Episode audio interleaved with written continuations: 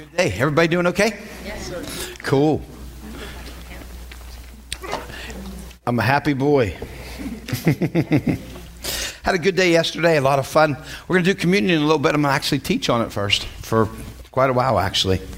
Um, but uh, neat day yesterday, had a lot of fun. Had the whole Tigger thing going on pretty good yesterday. We were stomping devils around here. It was a good time. so, somebody told me the devil's a liar.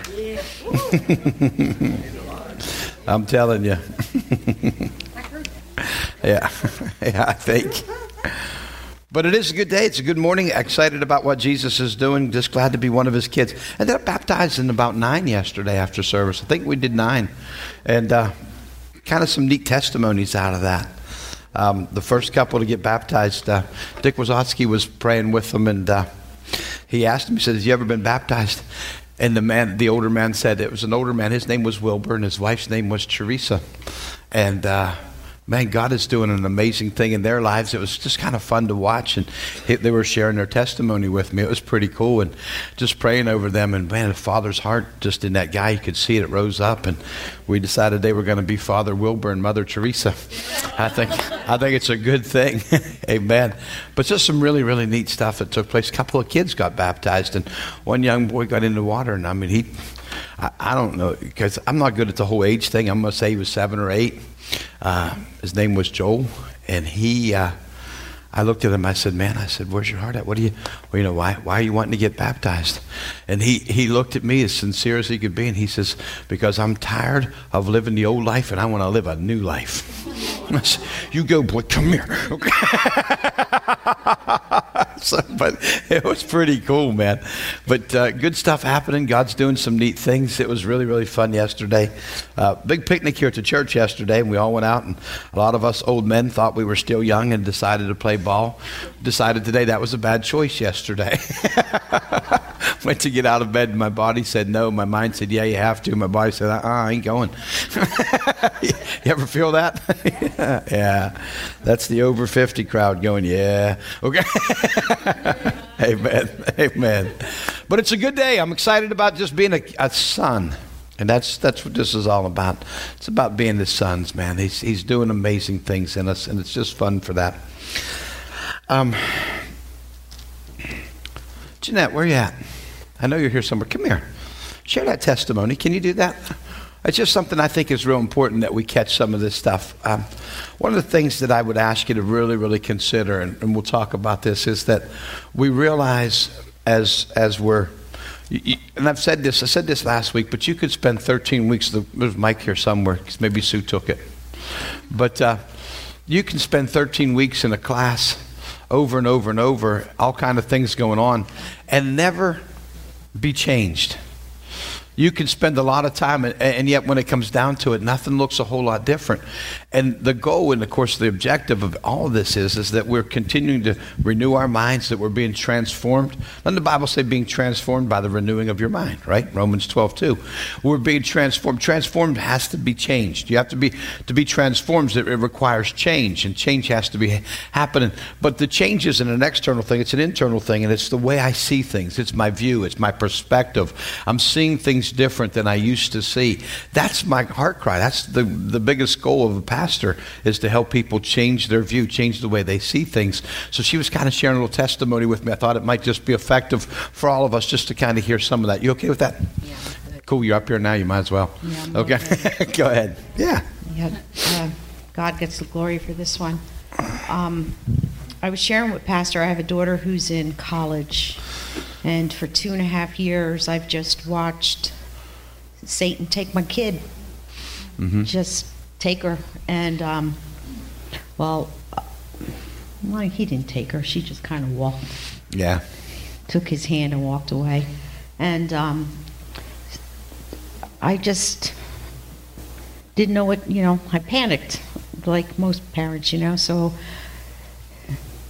I'm binding. I'm battling Satan the way man taught me, way books taught me, so, anyway, like I was saying to Dan, sitting here, things are just falling off of me mindset, the thinking. And um, so I just started praying like I saw this these men do. And I started thanking God that I see my daughter the way He saw her. And I started thanking God that he, um, I love her the way He loves her. And I thanked Him that He is drawing her back. And I thank you, God, that I love her the way He loves her.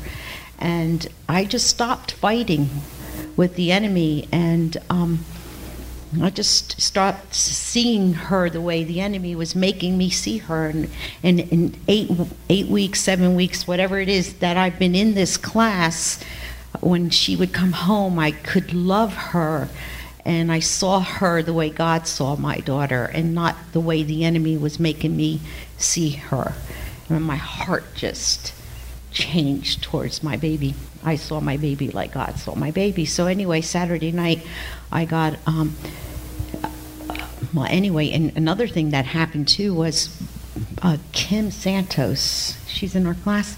Her husband, I was sharing with her, with them, and he actually got a song for Jenna, and he sent Jenna a song, and I mailed it to her, and that song ministered to Jenna that God gave. That's another thing that happened. Cool. And Mm-hmm. um, and so anyway, Saturday night, one o'clock in the morning, I get this call from my daughter, and she's crying. And she was supposed to graduate in May. She didn't. She's going to graduate in December.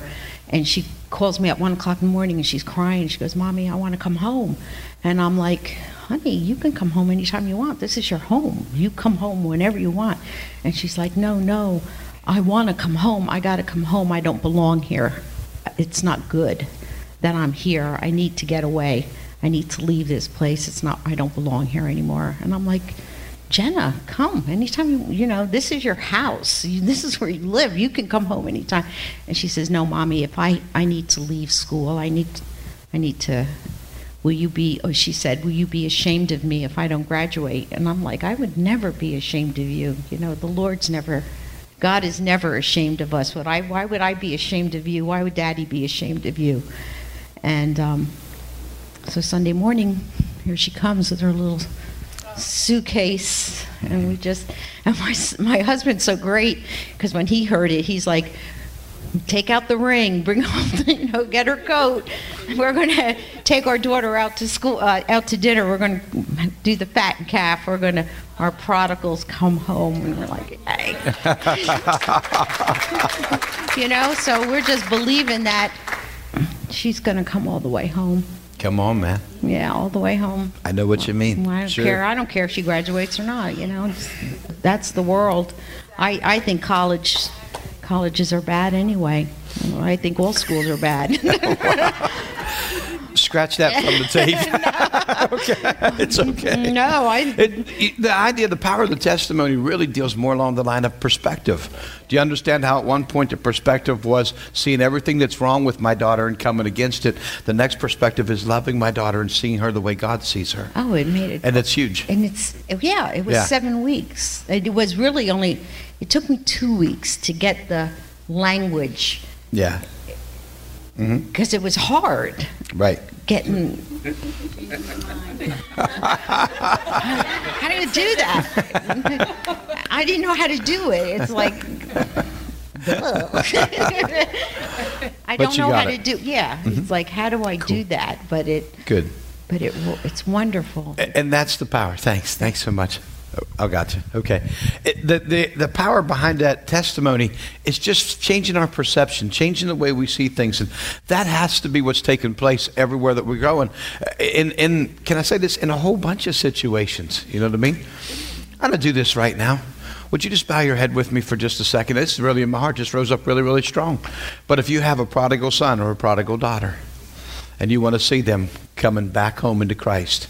And, and you know what I mean? It's not about coming into the house, but it's really coming into the fold and, and, uh, and, and getting back in the kingdom and walking out their destiny in the way God would want them. But just to slip your hand up, we're going to pray all over this place. Father, right now, we just lift up before you right now our sons and our daughters. God, I thank you. I thank you, Lord, that prodigals are coming home right now. We call in the prodigals.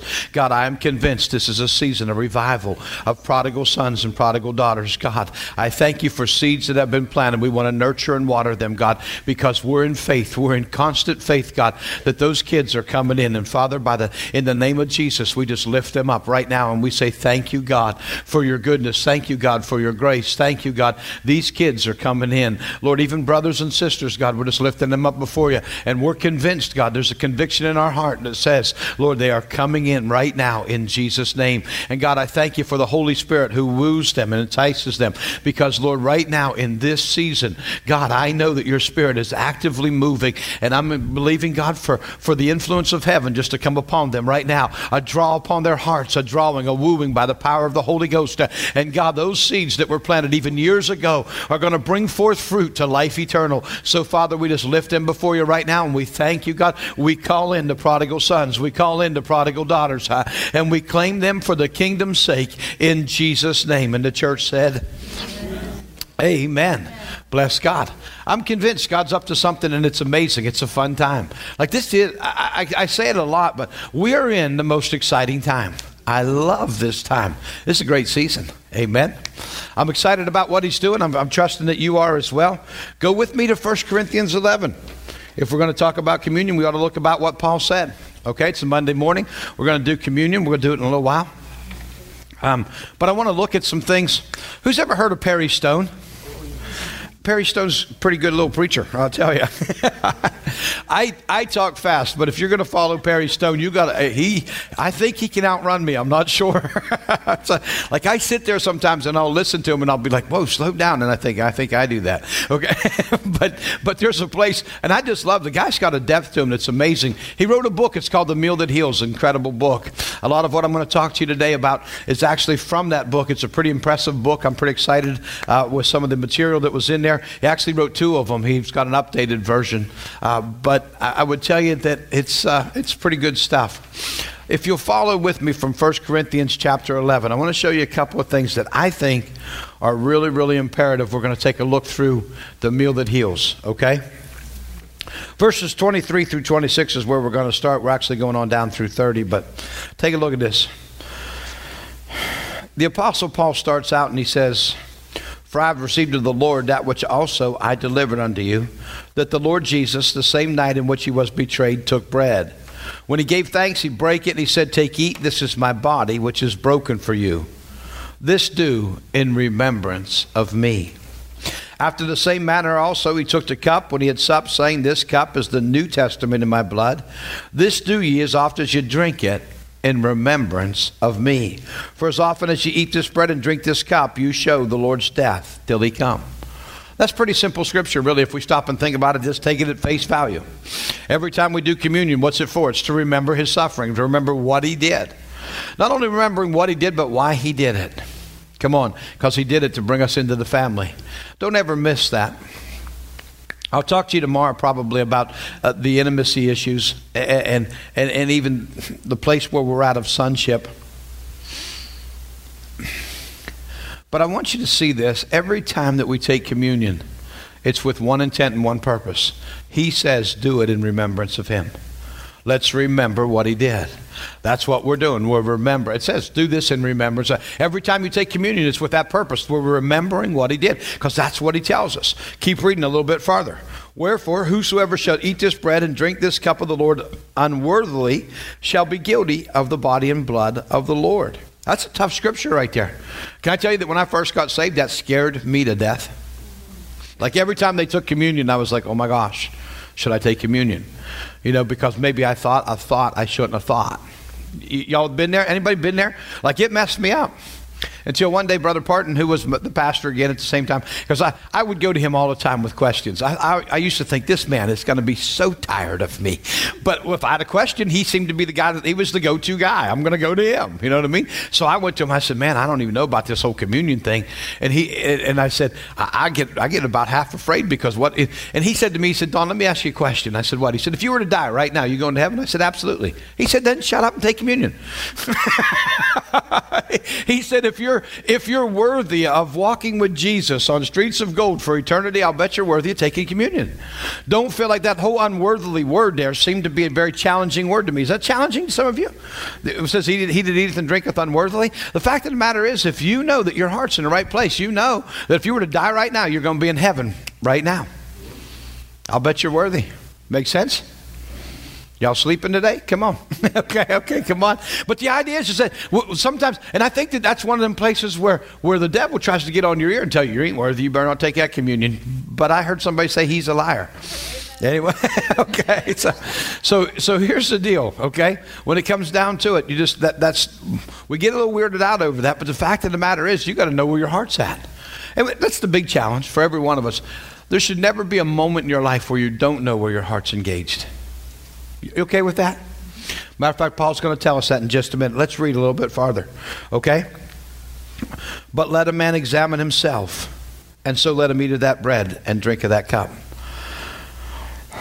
I love the idea that he says, examine yourself. He didn't say, let a wife examine her husband. Didn't say, let a husband examine his wife. Didn't say, let a man examine the church. Didn't say, let the church examine a man. Okay? I can remember as a young pastor, we did communion very different, uh, but we would serve communion out, you know what I mean, to everybody. And I'd have, I'd have church members come and saying, so and so's going to take communion. I wouldn't give it to them if I was you. I'm thinking, it ain't up to you. it ain't even up to me. It said, let a man examine himself. But I had that, that's not once or twice, that was a bunch of different times. Where, where, and they meant well. How many understand they meant well because they were afraid because they didn't understand some of the scripture? We'll talk about this, okay? We're going to talk about a whole bunch of stuff here this morning that, that actually I think will really help us and promote some health in the body, okay? I want to see, I want to show you this, okay? Let a man examine himself. You've got to examine your own self. You've got to know what's going on in your own heart. I, I can tell you that that's not just at communion. Can I tell you that that's all the time? You're in the, you're, you're, I'm going to go here. you're just kind of walking things out. Somebody walks by and you're, and, and, immediately some, can I say some stupid thoughts get in your head, you know? And all of a sudden now you're projecting on them like they're less than and you're not seeing them for their value or whatever it might be because the devil's just trying to plant seed in your head. And all of a sudden, and you know, do you get this right there? Like as soon as that happens, you got the whole big thump thing going on. You know what I'm talking about? And that's the Holy Spirit, and He's thumping your heart. You know why? Because He's trying to bring us back in line with the way God sees things. I'm telling you, it's always about perspective. It's always about, it's just about being able to see from God's eye view. Okay? If we can maintain God's eye view, that's, that means everything. So when he says, let a man examine himself, and so let him eat of that bread and drink of that cup, that's a, that's a pretty strong thing. Okay? Okay? For he that eateth and drinketh unworthily eateth and drinketh damnation to himself. Watch this next phrase not discerning the Lord's body. Okay? Do you know what's really cool? The word discern means to distinguish clearly or perceive by the mind. That's Revell's Bible Dictionary. Okay? To distinguish clearly. He says if we eat and drink unworthily, we could we could actually we could actually eat and drink damnation to our own self because we don't distinguish clearly what this is. And then he says for this cause. Everybody see that? For this what cause? Because we didn't discern clearly. You understand that? We didn't distinguish clearly. We didn't we, we, didn't we didn't perceive by the mind what this was all about. He says for this cause many are weak and sickly among you and many sleep what cause? Not discerning the Lord's body. Now, we got to understand something. He says, For this cause many are weak and sickly among you, and many sleep. That word sleep didn't mean rest well, it meant the big sleep. How many know what I'm talking about? okay? Yeah, yeah, you went to the grave in a sooner fashion than you should have. He said, Many are dead. Why? Because they didn't understand what the Lord's body was all about. I'm going to talk to you about that because that's a big deal in the church today. We need to understand something about this. And again, it does affect our identity, it does affect a lot of stuff about us, okay? Eh, eh, what I'm going to tell you is this I'm going to tell you a couple of things this morning. Everything you need is provided for in that communion in front of you. Remember last week we talked about that being a common union? I'm going to tell you it's provided at the table. God's promises are right here. I hold in my hand the yes and the amen of God. That's an amazing thought to me right there. But, but, but I'm going to show you this through the scriptures, okay? The bread and juice represent the body and blood of the Lord. They bring salvation to the spirit, the soul, and the body. I want you to hear that the spirit, the soul, and the body. We're going to talk about that because I think that's a big deal. See, 1 Thessalonians is probably chapter 5, verse 23. The Apostle Paul says this, and he says it well I pray God your whole spirit, soul, and body be preserved blameless to the coming of the Son of Man. Did we act that out here the other week? Yeah, last week we did. We talked about that. I pray God your whole spirit, soul, and body be preserved blameless. What's that mean? That your spirit and your soul and your body would be preserved blameless. That's an amazing verse to me, okay? And, and, I see that. It's a preservation of the spirit, it's a preservation of the soul, it's a preservation of the body. How do we get that? How could we possibly comprehend that? I want you to go to Isaiah 53, okay? Because in Isaiah 53, we're going to find the picture of the suffering Savior, okay? So I want you to go to that. I mean, that's what it's commonly referred to in theology schools and whatever. But I want to look at this, okay? Because I think Isaiah 53 is a pretty neat picture, and I want to I want to break it down. Okay, you there? Isaiah 53. I'm going to start in verse 1. He says, Who hath believed our report, and to whom is the arm of the Lord revealed? For he'll grow up before him as a tender plant, and as a root out of dry ground.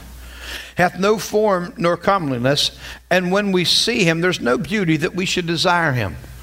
Do you understand what that just said? It's talking about Jesus. Um, ever see the pictures? Of, eh, do you have a picture in your head of what Jesus looked like? Come on, if some say Jesus and you get this picture, right? What's he look like to you? He's got long, flowing brown hair and, the, and those big blue eyes. That's Michelangelo's picture. I think most of the world has that picture of Jesus. I'm not sure because he was Jewish, at least on his mother's side. Think about that for a minute. okay. Yeah. Yeah. But I don't know. Maybe he had dark curly hair. Matter of fact, there's a couple of places. Isaiah even describes him with eyes that were black like a raven's. Did you know that? Yeah. That's kind of, that ain't in Michelangelo's picture. I, I wonder if one day we get to heaven, we won't be surprised with what he looks like. They tell the story that there were two guys. There was a white guy and a black guy. They were talking, and the white guy was saying, "Well, you know, Jesus is white," and the black guy says, "I don't think so." I said, "He said, I think he's black." He said, "You think he's black?" He said, He can't be black. He's got to be white. And they said, Why? Why do you think that? They're both dead. They're waiting to meet Jesus. They're sitting in front of the gate and they're arguing about what he's going to look like, right? And he said, I think he's white. He said, No, I think he's black. He said, No, he can't be black because he's. in the black I said, Well, why couldn't he be black? He said, Because he said, I am that I am. He said, Well, what do you mean? He said, If he's black, he'd have said, I is that I is. so then, they, then they're arguing back and forth. Finally, finally, this, this bright light starts coming. This bright light starts coming toward the gate. And they said, Here he comes. We're going to find out now. And as soon as the gate opened up, Jesus walked through and he said, Hola, mi amigos, ¿qué pasa? Okay, okay. okay. Never mind. Pastor Rick told me that. It was a lot funnier from him. Okay, okay, but, yeah, okay. But anyway, yeah. We may be surprised when we see Jesus what he'll look like. I'm kind of excited about that. In the process, when I read verse 2, the attraction to Jesus wasn't a physical beauty. Y'all follow what I just said? That's what I get out of verse 2. The, the multitudes were attracted to him. They came to him from all over. But it wasn't, the attraction wasn't a physical beauty. They were attracted to what was in him. Does that make sense? Yeah. That, has got to be real, real important. Okay? Now watch the next couple verses. He's despised and rejected of men, a man of sorrows and acquainted with grief. And we hid, as it were, our faces from him. He was despised, and we esteemed him not. Everybody see that? I want to talk to you about a couple of things right here. One of the first things I want to talk to you about is this He's faced rejection. Can I tell you something? I'm going to be real transparent with you. Everything that you've been through, He understands. He was tempted in all points like we are, yet without sin. I believe He's felt everything that you felt. I think on the day of His death, maybe the night before the betrayal, that he faced from one of his closest friends stung worse than the nails in his hands. who's ever been betrayed, you would understand that. You got to understand something. When it talks about being betrayed, a stranger doesn't have the ability to betray you, to betray you. An enemy doesn't have the ability to betray you. Only a friend can betray you. Amen. And the sting of betrayal is a painful sting, yet he understood that. Do you understand what I'm reading here? He's acquainted with our griefs. He understands. When you're going through it, trust me, he's been through it. He understands that. Um, sometimes, and I'll tell you a true story. I'm standing in a funeral home down in Redline with a man that was very, very close to. I'd been with his son for about six months, back and forth. His son was in the hospital. 31 years old, died of cancer. How many know there's a whole lot of pain? 31 year old son died of cancer. There's a whole lot inside internally. And this guy just started coming to church when he knew his son was getting terminal. It had been coming, I guess, probably about, well, from now, from Thanksgiving to February. So maybe four months, three and a half months. But in the meantime, the dad and I had gotten pretty close, and I'd stuck real close to the dad. And uh, the son died. And, he, he, and the dad grabbed a hold of me. He said, When it comes time for the funeral home, you stay right beside me. You stay right beside me. Would you do that? Would you stay right beside me? Dad was a, was a building project manager. He'd been a fighter all of his life. He had, he had been arrested many times for brawling, and I'll just leave it at that. But he'd mellowed with years and was doing a lot better and had been coming to church and just a good guy and just a, a country boy, but a, a, good old boy. You know what I mean? Just great heart. And uh, people would come by the funeral at the funeral home and shake hands and whatever, you know, how they do it the visitation. And he was standing beside me, and a, a, a, a guy comes by and he said, Man, I, I, I, know how you feel, brother. I know how you feel. You know what he immediately asked him? Did you lose a child? Well, no, I never lost a child. But I know how you're feeling. I know how you're feeling. And he would turn red in the face, and I'd actually have to hold him because he wanted to hit somebody. Because you don't know how I feel.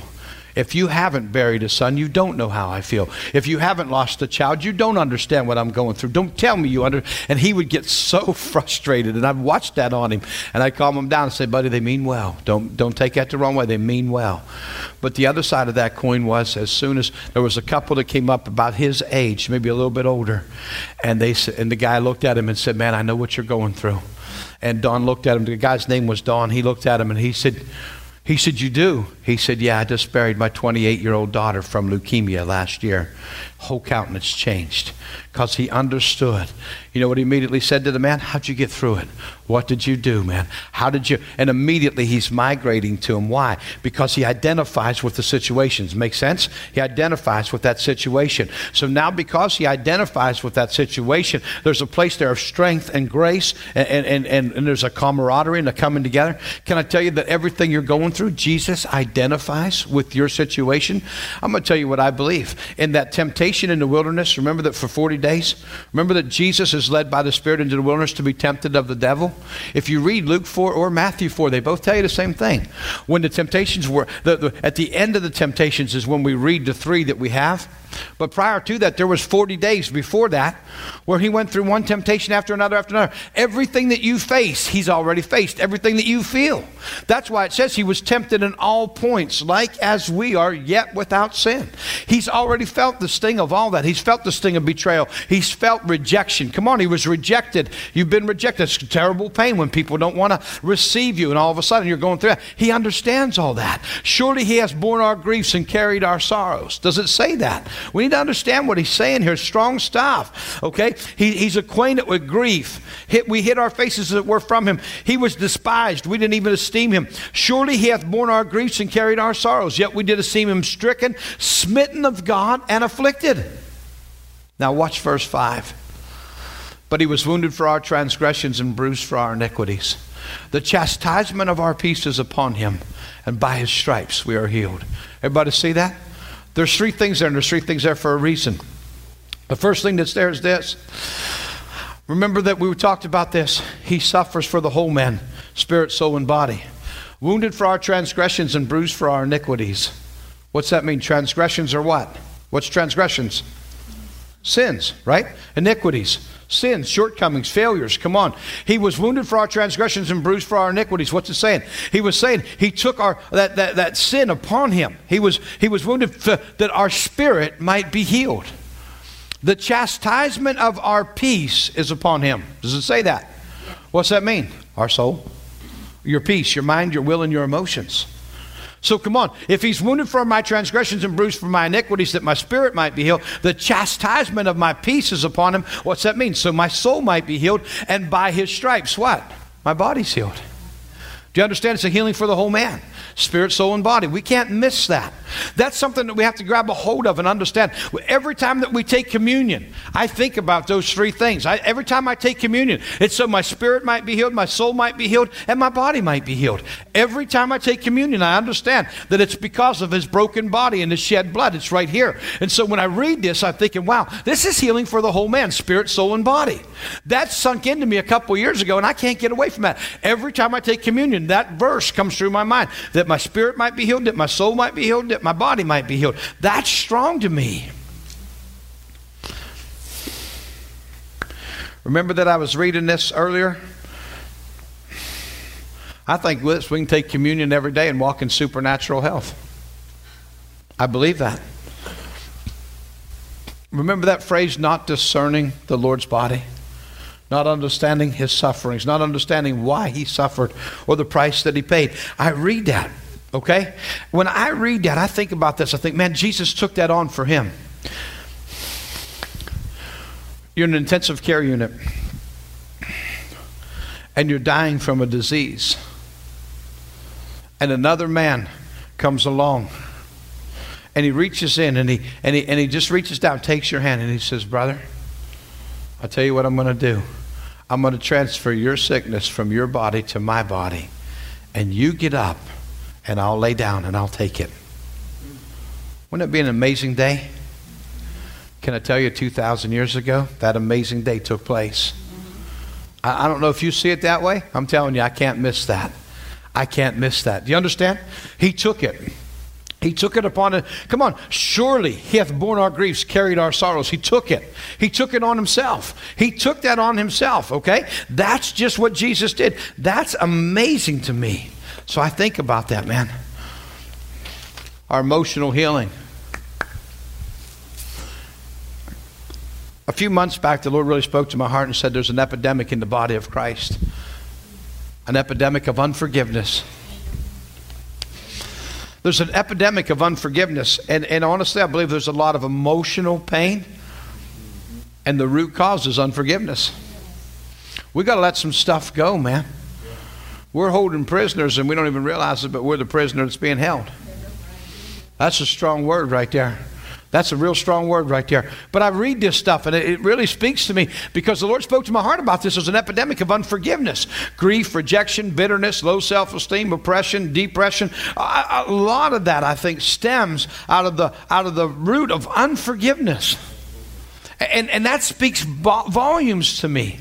You, we, we find the church going from one healing line to another healing line, looking for a prophetic word to get them set free. You might get a word, but I'm going to tell you something. That word's going to be momentarily lived if you can't release the unforgiveness that's in your life. Like I feel better now. Oh, I'm free. I'm free. But if you didn't, if you didn't forgive in that place, I'm gonna tell you something. It's gonna come back and slap you. That's just the best way I can say it. It's just going to happen like that. You know what I mean? Sometimes we just got to release the prisoners in our mind because the real prisoner's really us. Can I say this? Forgiveness for the Christian is not an option. It's not an option, it's a command. Come on. And we gotta we gotta get to that place where we're doing. Can I say this? I think it's a lot easier for me to forgive a brother or a sister than it is sometimes to forgive myself. I think sometimes the body of Christ, we, we, have, we don't have trouble with God forgiving me. I have trouble with me forgiving me. I don't know if that makes sense to everybody, but I'm telling you something. You messed up, and all of a sudden now you just want to beat yourself up for the next 37 years. How's that working for you? Because I'm thinking that's not a real good idea. Man, there's a place where we just got to move forward and, and, and accept the grace of God. This for my brother or for me. We got to forgive one another. We got to forgive ourselves. There's a place where there's grace for that, and we walk through that.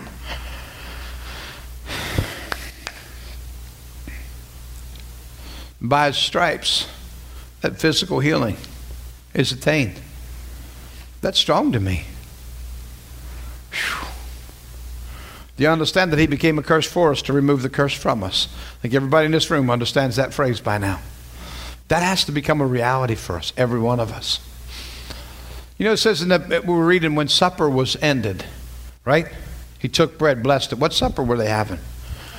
It was Passover. And we studied this the other day, but everything about Passover was pointing to Jesus over and over. Everything about the Passover was pointing to him. Anybody ever been to a Seder? That, that's amazing. I love that stuff. I, I, I, love to sit with somebody that understands the Jewish culture and the Jewish heritage and, and really, oh my gosh, that's just amazing. That'd be a neat class. Maybe we ought to get Rabbi Ed to come down and do that one day. That'd be fun. He'd probably do that for me. You want to do that? Yes. Okay, come to the next school. I'll get him. No, I'm just kidding. okay. I, I might talk to him. We'll see what God does with all that, okay? But I think that's amazing, okay?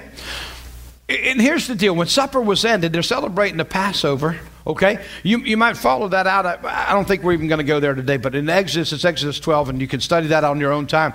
But everything about that pointed to Jesus. You know what I mean? And they, and they, they ate the lamb. There was a lamb for a house. We talked about all that kind of stuff. It, there's some amazing truth to all that. They eat the lamb, and they're ready to go. But I want to take you someplace a little different. Go with me to Psalm 105.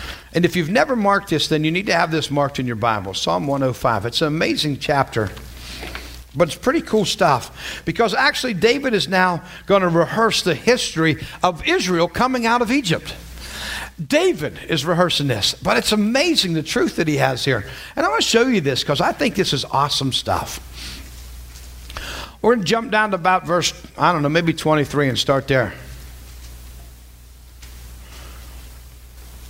It says, Israel also came into Egypt, and Jacob sojourned in the land of Ham. And he increased his people greatly, made them stronger than their enemies. Remember that? The Egyptians were nervous because Israel was growing and increasing. And, and remember, some, come on, then they started drowning the baby boys. You remember? They started killing the baby boys. That's why Moses was a basket case. Never mind. okay. Okay. In the process of all that, right? You know the story. God's blessing his people. Israel's growing stronger than the Egyptians. Follow the next couple verses, okay? He turned their heart to hate his people, to deal subtly with his servants. That's the Egyptians, Egyptians' heart. He sent Moses, his servant, and Aaron, whom he had chosen. They showed his signs among them and wonders in the land of Ham, in the land of Egypt. Everybody okay with that? Remember the plagues. This is all the plagues. He's talking about the plagues right here.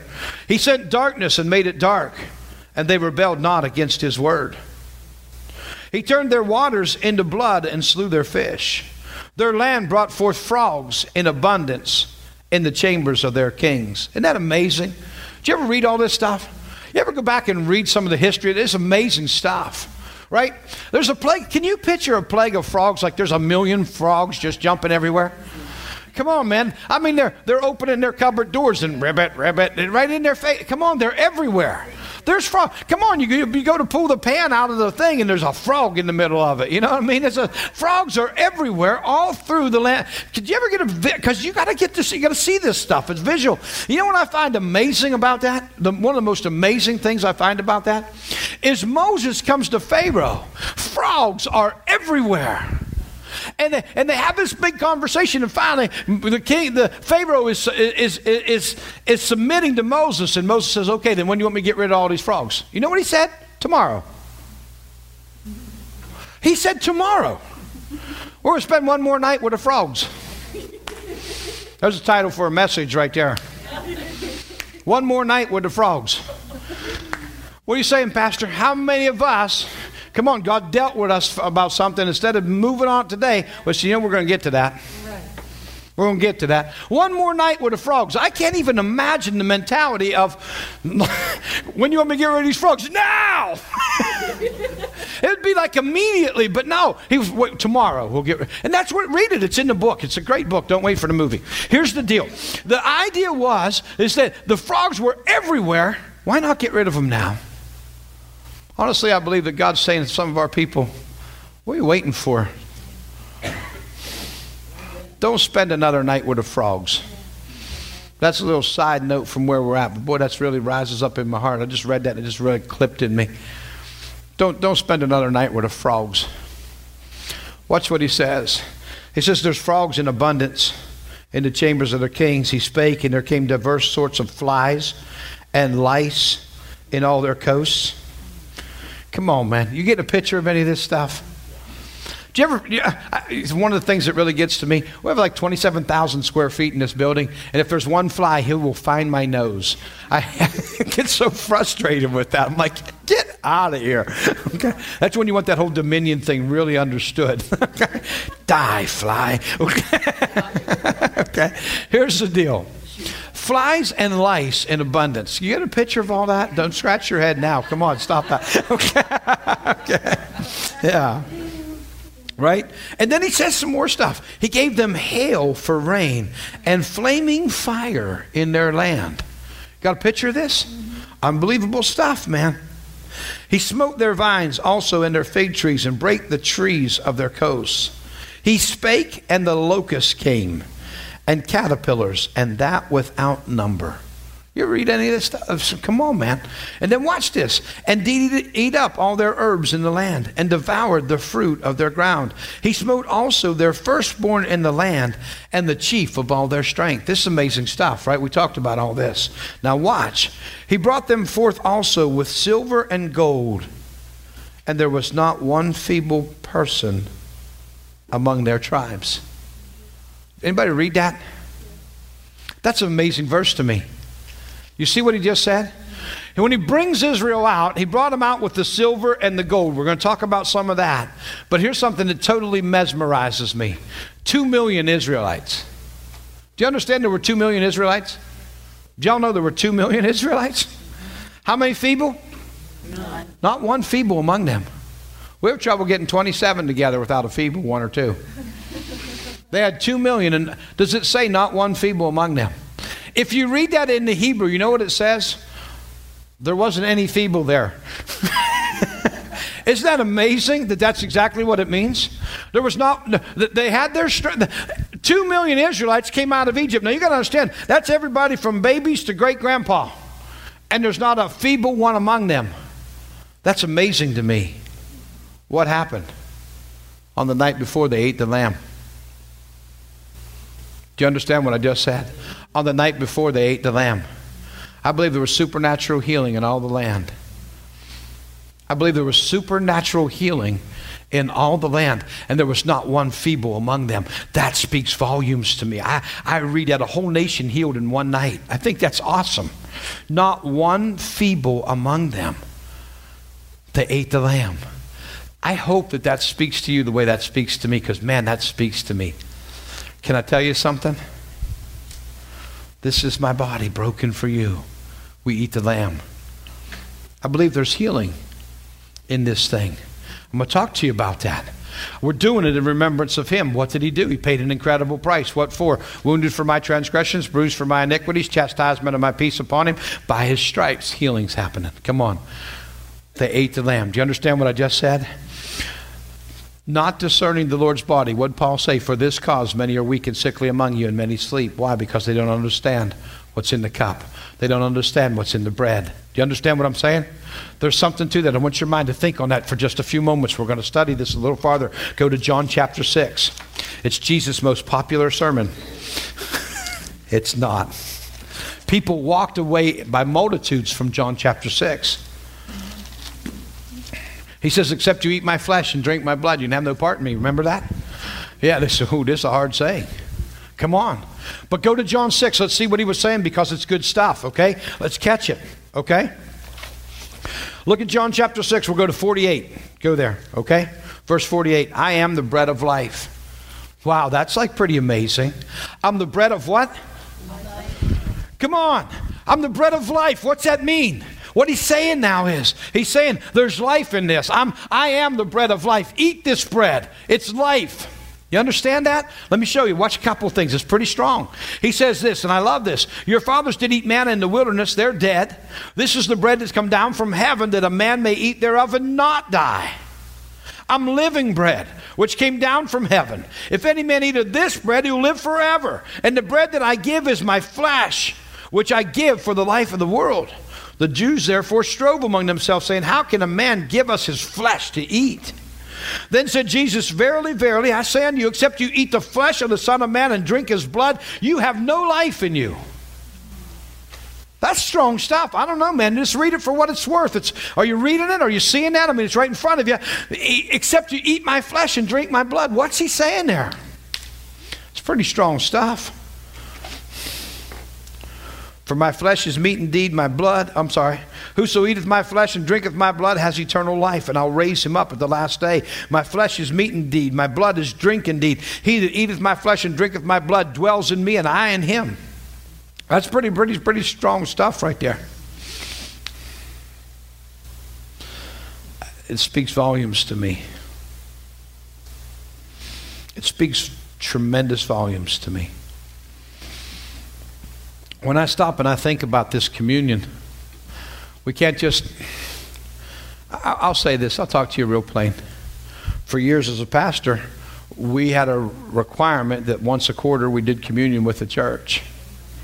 How many of you were in that boat where you went through it because it was kind of a ritualistic thing? And you just did it. Okay, well, we're going to take communion today. Yay, it's a good thing. And, but it never carried with it the weight of what this thing's really all about. I'm telling you, man, there's a lot to this. He says, He that eats my bread, and he that, he, he that eats, eats this bread and drinks this cup, he's saying, You got to, my flesh is meat indeed, my blood is drink indeed. What was he saying? Consume me. Consume me and be consumed of me. That, that's amazing to me. When I, when I take this in, man, this, this is serious stuff to me. It's not just a, it's not just a, a, a little cup and a, and a wafer. We have to stop and consider when we take this cup, when we, when we, when we drink the cup, when we eat the bread, man, there's, there's a powerful message behind all that. There's so much to it. It speaks volumes to us, and we, we have to look at this. Go over to Luke 22 and let me show you. I just think we got to look through the book, man. Let's looking through what, what's he saying, because he's in the upper room in Luke 22, verse 17. I think this is awesome. Let's go back to 14. When the hour was come, he sat down. It was time. It was time. When the hour was come, he sat down. And I, I think this is kind of interesting. And the 12 apostles with him.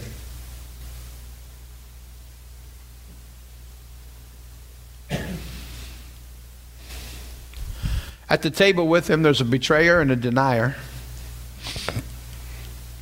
But he holds no man accountable. At this point, he's going to share with them. He's poor. can I say this? If you could consider the worst person you know, I mean the very worst person you've ever met, I mean like the baddest of the bad, do you know Jesus died for them? He'd have shared with them that night. He was giving his life for every one of us. The 12 apostles are with him, and in the process of that, I think that's pretty amazing. And he said unto them, With desire I have desired to eat this Passover with you before I suffer.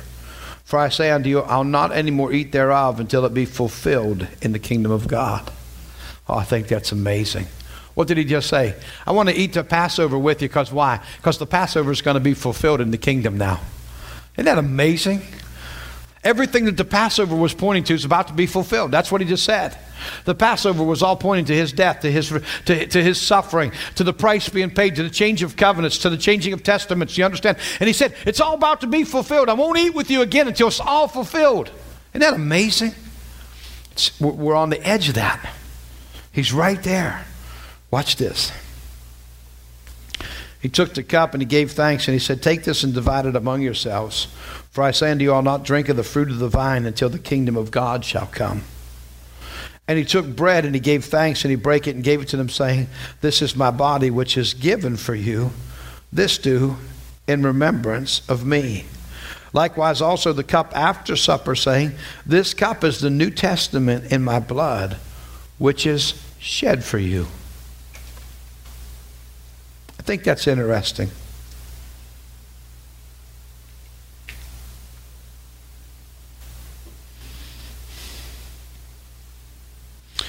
I read this stuff.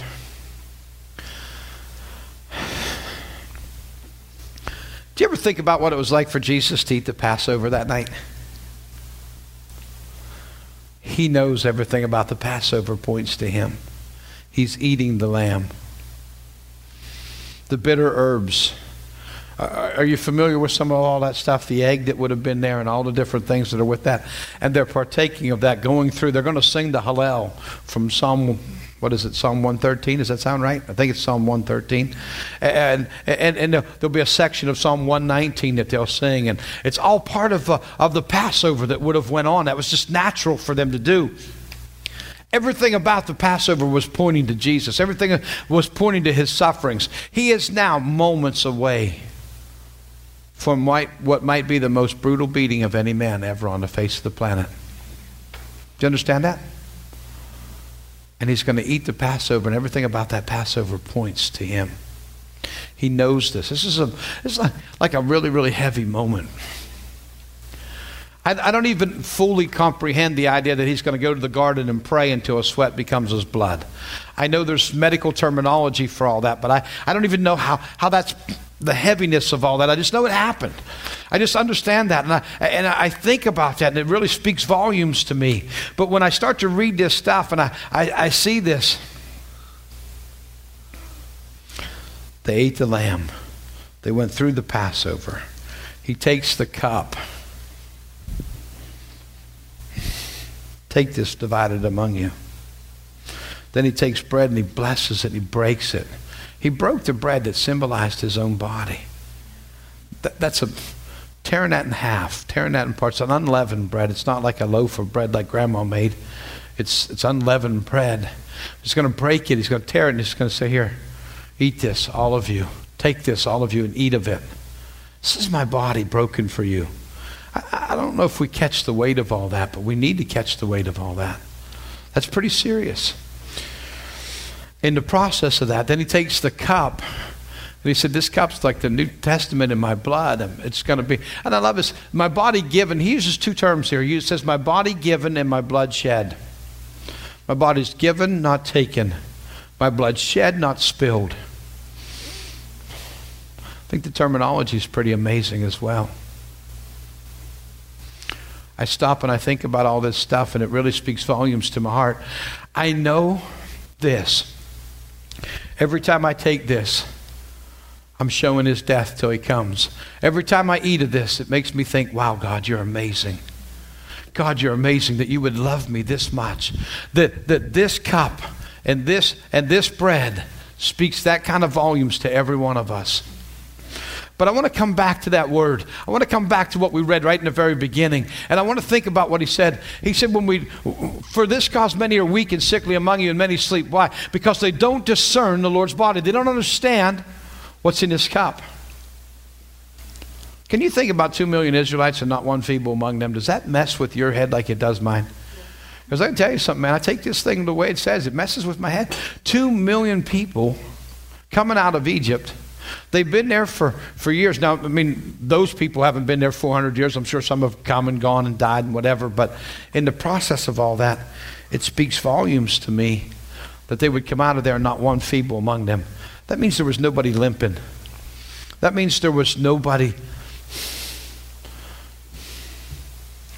nobody on crutches.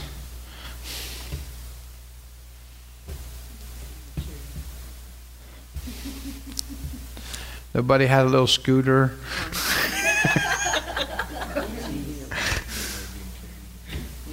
Come on, nobody on a stretcher. There wasn't one feeble among them. I, that messes with me. When I read that, it just jumped out to me like in volumes. Not one feeble among them. And I honestly believe that it was because on the night before, every one of them would have ate the lamb. And the blood would have been on the doorposts and above the doorway on the lintel. And every one of them walked out of Egypt. Did you catch that? With the silver and the gold. I love that. I love that they got the silver and the gold. They've been slaves for 400 years. They didn't get paid. Now payday came. Payday came. 430 years if you study it. 430 years. And now that's their day, and they, they got the silver, they got the gold, and they're walking out with something that's absolutely amazing. But the fact that they're all walking out just totally messes with my head. Not one feeble among them. I want you to consider that as we prepare our hearts for the communion this morning. Yeah. But he's on the way. I want you to think about this communion thing because it is a big deal. Go ahead. I just felt like Holy Ghost wanted to insert what you and I talked about the lamb being tied outside the door, and uh, some each some of them even built a small pen for just such a thing. But going back the night before and, and, and killing that lamb, that lamb was put deliberately right at the door as they walked in and out of their, their place of residence, mm-hmm. and it was it was a custom and still is actually that they know that lamb, that, that it would become personal, that it would become intimate before they actually slayed it. To put the, to do the, you know, when they sacrificed a lamb for the family itself, that they would intimately know that lamb before they would slay it. That's a pretty neat word. The lamb would be tied right outside the front door. Every time you come in and out of your house for about a week, that would be there they would see the lamb. This is the lamb that's going to be slain. Man, there's a place where you and I just purpose our heart to be intimate with the Lamb and realize that He was slain for you and I. To me, it's a big deal. It's not a small deal, it's a big deal. As you look at the cup that's in front of you, and if you don't have one, we'll make sure that everybody gets one. But there's a, there's a place where we think about this, man. There's an incredible price that's paid. There's an incredible gift that's given in the cup and in the wafer. And we stop and we consider, man, he did this for me. He did this for me. And it comes back to that intimacy issue.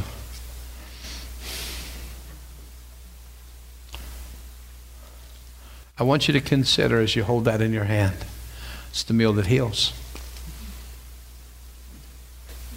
Isaiah 53, verse 5. He was wounded for my transgressions, he was bruised for my iniquities. The chastisement of my peace is upon him, and by his stripes my healing's bought and paid for. I want you to take that wafer in your hand, if you would, just for a minute. As you consider that wafer, I want you to think about it. I even sometimes, if my mind spins in different directions, but I think about that, it's a perfect circle. There's probably something to that. The love of God's never ending. The love of God never ends. That even if I don't love Him, He still loves me. While we were yet sinners, what? Christ died. He loves me that much. I want you to think about that for just a minute and realize Jesus said, Take this. He gave the bread, gave bread to his disciples, said, Take and eat of it. You know what he said first? He broke that bread. I never take communion that I don't break that because I think of his broken body, his body broken for me. I don't know what it was like 2,000 years ago in Palestine hanging on a cross. I've never been there. I can't identify with that. I can only imagine what it must be. But he paid a tremendous price for every one of us. I want you to break it and just hold it in your hand a minute. Father, even today as we break the bread in our hands, I thank you, God, for your love for us. Lord, I thank you that you would so love us that you would give your only begotten Son to gain many sons and daughters. God, even as we consider the bread that's in our hands right now, I'm asking you, help us, Lord, to keep our hearts pure and our conscience clear, to keep our minds stayed upon you in every way. That we would understand, God, the price that you paid. It's an incredible price. It's an incredible price that you would pay, that you would give yourself for us. Lord, you gave us your body. You said, Do it in remembrance of you. This is my body broken. My body broken God, help us to understand what that broken body looks like. Help us to understand what that bo- broken body represents. God, I thank you I thank you, Lord, that just as your body was broken on that cross and they tore your side wide open, the veil of the temple was rent in two. The veil of the temple that said man's on one side and God's on the other was torn in two because of your broken body. And it said, now we have entrance. Now we can come into fellowship. Now we can understand. Now we can come in that face to face encounter like Adam had before the fall. We can walk with you. We can talk with you. We can understand things and mysteries that we didn't understand before because your body was broken for us. Lord, help us to never take it as a ritual. Help us to never take it as a light thing, but to always consider the price that you paid and what you've done. God, it's an amazing day as we have the opportunity to take of your broken body. Lord, we do it in remembrance of you. God, I thank you. God, I thank you. God, I thank you for the broken body of Jesus Christ. Lord, thank you for giving yourself on that cross. You can take it and eat it.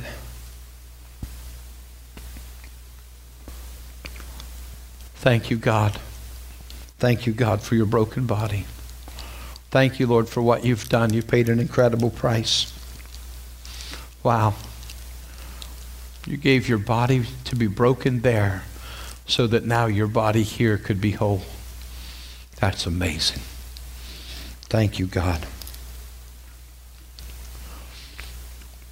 Thank you, God. Thank you, God. He gave the cup to the disciples. And he said, See that cup that's in front of you? That cup represents my blood. I'm going to shed my blood for the entire world. That's what he was saying. I'm shedding my blood for the entire world. That speaks volumes to me.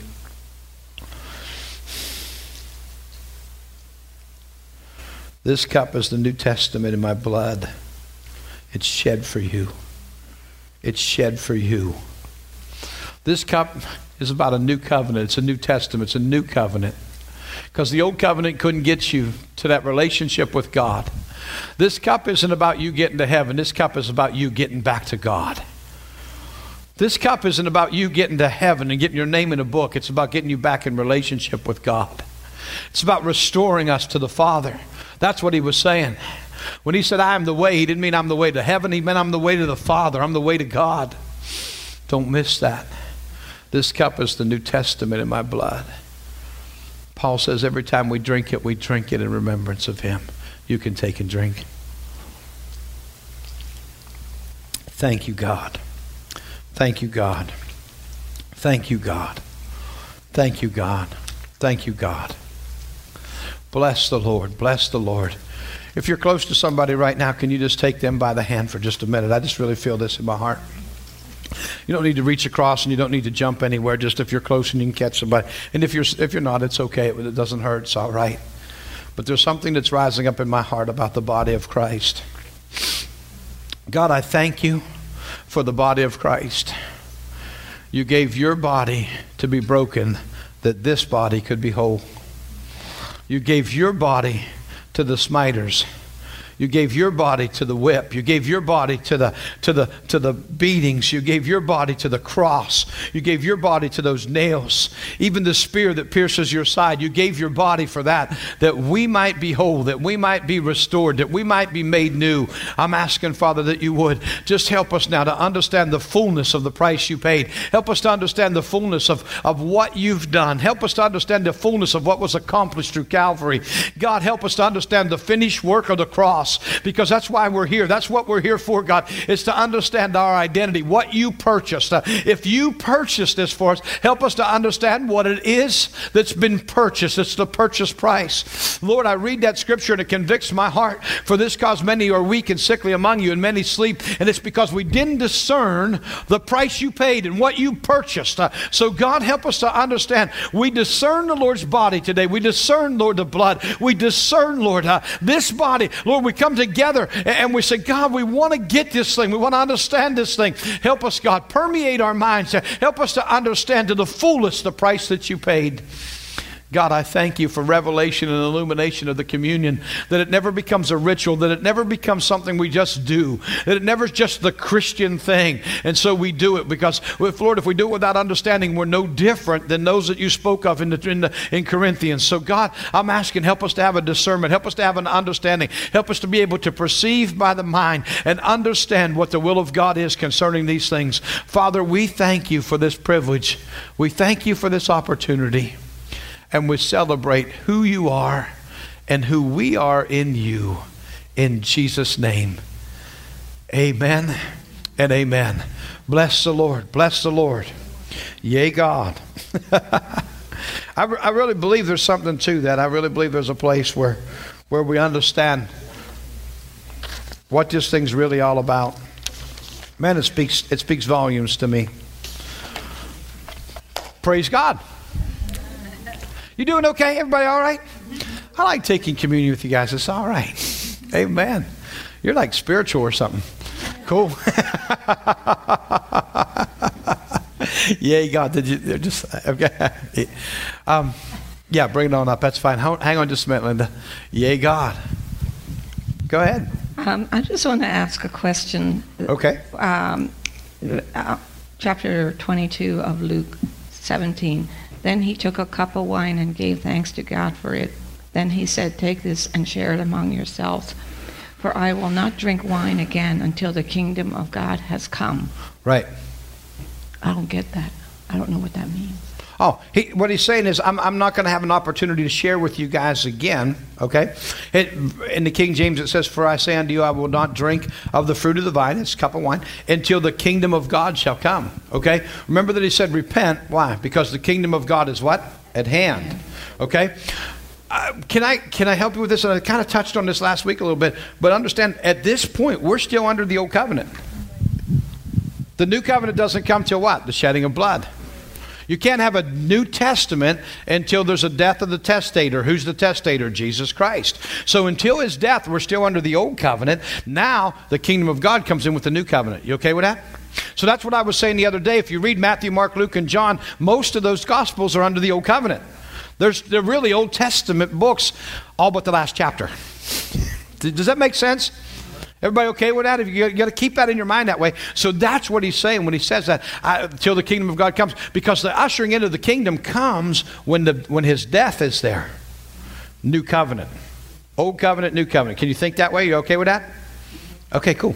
So when, when he um, when when he was walking with the disciples, we are still in the Old Testament until he was crucified. Absolutely. You okay with that? Mm-hmm. Yeah. Jesus is born under the law, right? We got that from Galatians 4. Born, says, I think that's an exact quote, born under the law, right? And he fulfills the law. He said, I didn't come to destroy it, I came to fulfill it. Why? Because he walked out the law perfectly. He's the only one that ever did. But he did it. What the, la- what the first Adam failed, the second Adam brought in. Everybody okay with that? That's 1 Corinthians 15. That's some good stuff there, too. Okay. Trisha, you had a question? Hang on. Just for the recording. Yeah.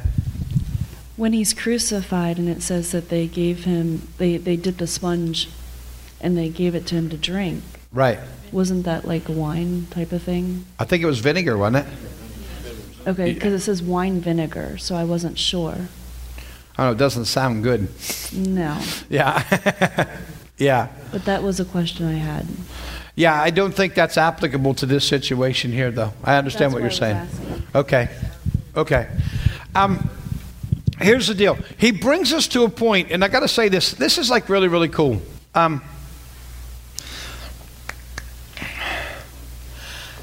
I don't watch a lot of TV preachers. I don't watch a lot of TV, period. But one of the things I, I can remember seeing this, um, T.D. Jakes, uh, I, I, like watching the Potter's House.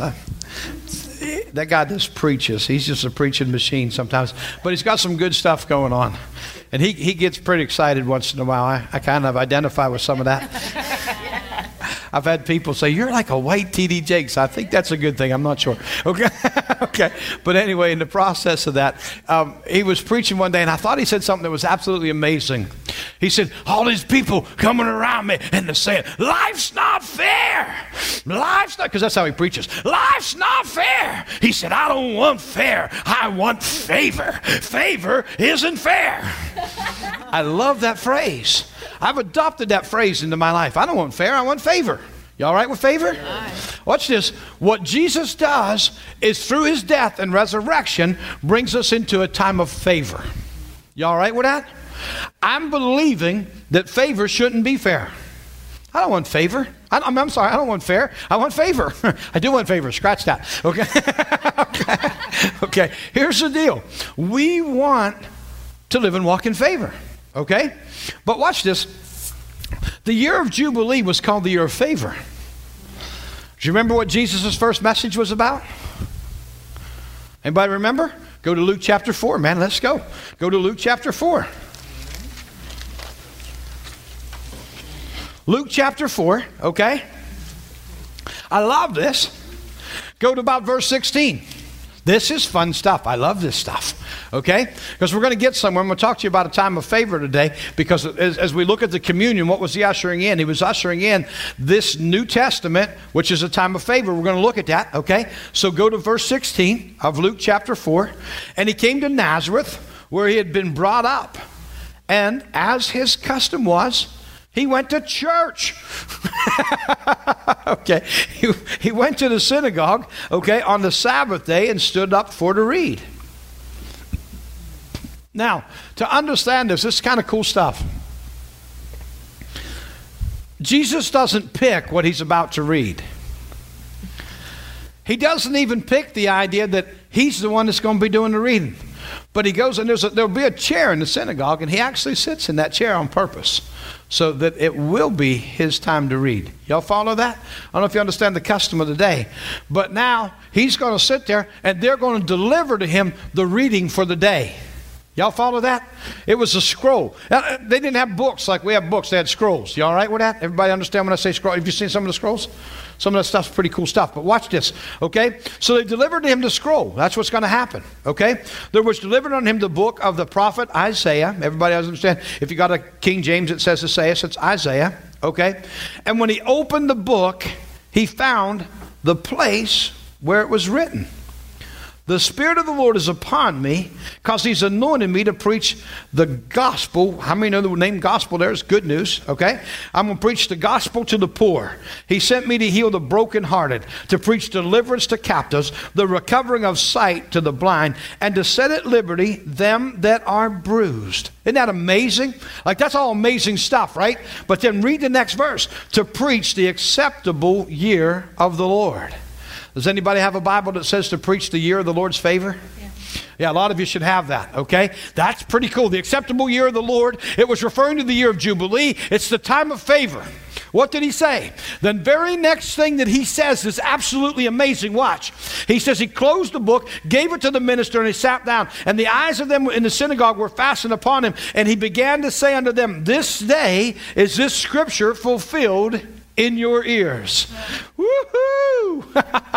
what did he say? He said, I've come to bring the acceptable year of the Lord. I've come to bring a jubilee to all the land, but it's not just a year, it's a dispensation. That's amazing to me.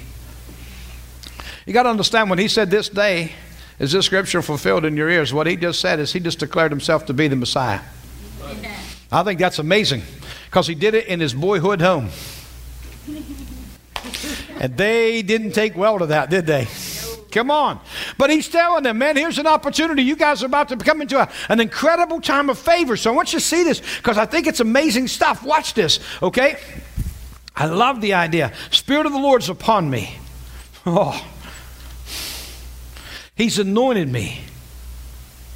I love that. Holy Spirit's anointed me. Isn't that cool? Jesus just said that. Do you understand that he's been with the Holy Spirit from time began? From, from before time began? I, I get so messed up with the whole idea that God has no beginning. It just really, ah. and my finite mind can't wrap around that kind of stuff. But watch this. Now he's saying the Spirit of the Lord's upon me and he's anointed me. I'm going to preach the gospel. I'm anointed to preach the gospel. Anybody ever see this little phrase? I'm too anointed to be disappointed and too blessed to be stressed. That's probably a good way to look at life, too. But here's the idea the anointing that's resting upon him is an absolutely incredible thing. And watch this as he's walking out. Isn't, isn't it amazing? Did you ever, did you ever, if you study the life of Christ, multitudes flock to him, and it's a love hate relationship. You either, they either loved him or hated him. They either tried to get to him and touch him or tried to get to him and kill him. it was like there wasn't no middle ground. Hmm. I want you to think about that for just a minute. Because he said, You're either for me or you're against me. You're either gathering to me or you're scattering from me. You're either with me or you're not with me. I was in Battle Creek, Michigan several years back. I was pastoring in Battle Creek, and there was a young girl there. And she was kind of struggling with some things, and she wanted to counsel a little bit. So the first thing I asked her, I said, Son, let me ask you something. Are you saved? And she looked at me and she said, Kind of. And that messed me up because I didn't know that. And I looked at her and I said, honey, saved is like pregnant. You either are or you ain't. I never met somebody that was kind of pregnant. Do you understand what I'm saying? Yeah, you either are. What's this kind of? The truth of the matter is, and Jesus says it really, really well you're either for me or you're against me. You're either with me or you're not with me. That's what he's saying. I've often said this. I'm going to tell you something. This is the way I live my life. I'm a, I, I am an extremist. I, I go all out for whatever I'm doing. And here's the deal if I backslide, you won't have to wonder. I figure if I'm going to serve him, I'm going to serve him 100%. If I'm not, I'm going to serve the devil 100%. Does that make sense? The idea of trying to live with one foot in the church one foot in the world is absolutely ridiculous to me. Do you understand what I'm saying? Because I got news for you. It's going to split and you're going to hurt. I promise you. it's going to be painful. It's like sitting on a picket fence. You will not enjoy it. The idea is, and you stop and think about this for just a minute, Jesus just says something that's absolutely powerful. He said, He's anointed me to preach the gospel to the poor, to bind up the brokenhearted, to set at liberty them that are bruised, to, to, to deliver captives. This is amazing stuff. And what He's saying is, I have come to change the world. Do you understand that? And then he says something that's absolutely phenomenal at the very end. He says to preach the acceptable year of the Lord. I, don't even know if we can fully understand that or not, but what he's saying is this is a time of Jubilee. This is a time where, oh my gosh, this is amazing. Here's a time of incredible favor. You have opportunity to live and walk in favor. The, the, the deal of it is, is, if we were to study this out, what does favor look like? What's favor look like? If we're going to walk in favor, maybe we ought to know a little bit about what favor looks like. I want to do this. So, so grab the microphone because I want to do something today. We're going to talk a little bit. I'm to, we're going to get involved here. If I was to say favor, if I was to say, what does favor? What, uh, I'm, I'm a person that's not affiliated with church. You say, man, I've got the favor of God in my life. I'm like, what's that mean? What's favor mean? Answer that. Who wants to answer that? What's favor mean to you? Tell me what favor means. Donna wants to. Come on, we'll go all over the room. I'm going to ask a whole bunch of you because I want you to, I want to know what you think favor looks like. And I'm not going to tell you you're right or wrong because there is no right or wrong. I want to know your opinion. That's all. Cool. Now it feels better. Go ahead. Well, the word grace is his favor upon me, that I'm his. oh, there's a whole bunch. I'm his prized possession. He, his grace is in my life, empowering me to do the right thing. Um, he, he chose me, he called me out to do good works. Okay. So that's his favor? Okay, okay. So favor favor implies grace is what you're saying, right? Yes. Okay. Go ahead, Bob. Joe, go ahead. I would say for someone that doesn't know the Lord, when you're telling them that I have the favor of the Lord on me, I would think of a gift. A Okay. gift. Okay. An undeserved gift. An undeserved gift. Cool. Okay. Okay, keep going. I have to stay with the students. Okay. okay. Yeah. Go ahead. Anybody else? We got all over the place, so just start running. Okay? Just looking at some different ideas of what favor looks like. I think um, I'm going to use it in a natural term for the fact that there are people that you are in their lives and they grant you things and it's their favor towards you because they love you, like you, and you have a special place in their life. And there's things that they wouldn't do for other people that they'll do for you. Okay? Okay? Because you have a special place in their heart. Okay? Go ahead. He makes his face to shine upon me. I'm his favorite.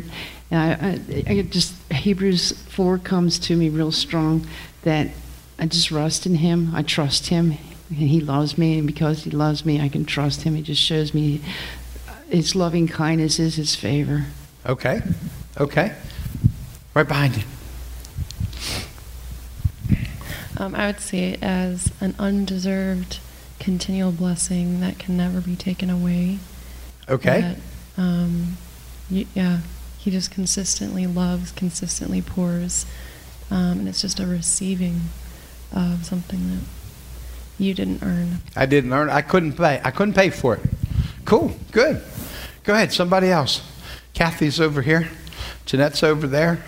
But let's just see, because you're all hitting a bunch of neat stuff. Actually, catching all this, different feelings about what favor looks like. Go ahead. Um, in my Bible, it says kindness to his people, but I think it's love. Okay. okay. Okay. I understand that. Okay. She's running by. Okay. I feel that um, when I have the Lord's favor, it's be, it's able to walk into places and do things that I wouldn't be able to do without his favor. It's he just opens up opportunities to me Okay. to go where I couldn't go. It's like to see a king, to see a a, a representative that I just say, Lord, I need your favor to get into this office because in my because I'm a nobody, but you are somebody, and I just pray, and He does it Wow. because I have His favor because I'm His kid. Okay, cool. Cool. So there's a supernatural empowerment involved with that. Cool. Favor is being stress free. There's a good word right there. Go Oh. ahead, Shane. Yeah, when, when when I think of favor, um, I kind of think of uh, uh, Joseph, where he uh, um, his conditions, the world wouldn't look as favored. A lot, most of uh, his life's conditions, the condition uh, around his life. But uh, again, going uh, to what she said about stress, it's our perspective on the uh, we being in God's favor means that we have a different perspective that does have uh, a divine backing to where we can be in the worst conditions Okay. and yet still be able to uh, and yet still have everything we touch turn to gold and maybe not in the most uh, financial sense even though I, I believe that's in there you know uh, material wise having our material blessings multiply and be given more responsibilities and grow in where we're at but also uh, ability to stand outside of the situation that we're actually in like Joseph was able to and still excel no matter what we're going through, no matter what the world is trying to throw at us. Absolutely. Cool. Good word. Good word. Linda's right here. Okay, right behind. Go ahead. It's fine. Go ahead. Okay. Um, going back to what Jeanette said, someone once gave the example of if you worked at like a McDonald's, you would know who the son was because he would do things that he wouldn't be able to, that no one else would do. With he'd do things without asking. He'd just go and do them and go and take things. It wouldn't be like, oh, I need to go ask the manager if the manager was his father. It's just kind of a given. Going back to he goes before us in things. Cool. Okay. Good words. A lot of good words. I was just going to say highly blessed. Highly blessed. Highly blessed. Blessed and highly Just favored. yeah. okay. Yeah. Right. I understand. Sure. Sure. Okay. Barb's over here. We, we, you go wherever. Okay. I'm sorry. Okay. I think of it as a special advantage, as though like things in the natural line up for you rather than against you. Wow. Divine protection, um, an outpouring, and also provision. Wow. Okay. A lot of good words there. A lot of good words there. I'm just going to let you keep running because there's a lot of hands going now. Because we've got a lot of ideas of what favor looks like, right?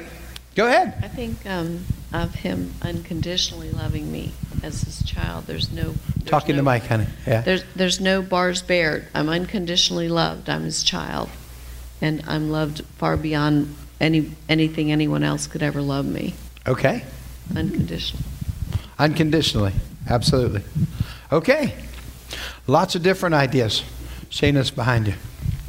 Um, the word that comes to mind for me, if I were to try and describe it to someone, um, would be providence. It's being able to walk without thinking, be able to do. I do it all the time. go ahead. Go ahead. you know, ahead. just just going about your day in rest without having to be in here and just being Mhm. and and resting in that and anything that you want, not having to be here, but just having it because Gotcha. you are. Okay, cool. You understand what she's saying? It's just a natural response then. Yeah. I went to um, Lancaster Prison one time, and I had to explain to, to these women who were in prison about what love and grace and favor was. And the Lord kind of gave me this analogy. It's like, remember when you were a kid and you played like kickball or baseball, and if the ball didn't go the right way, you would immediately call, do over. Okay.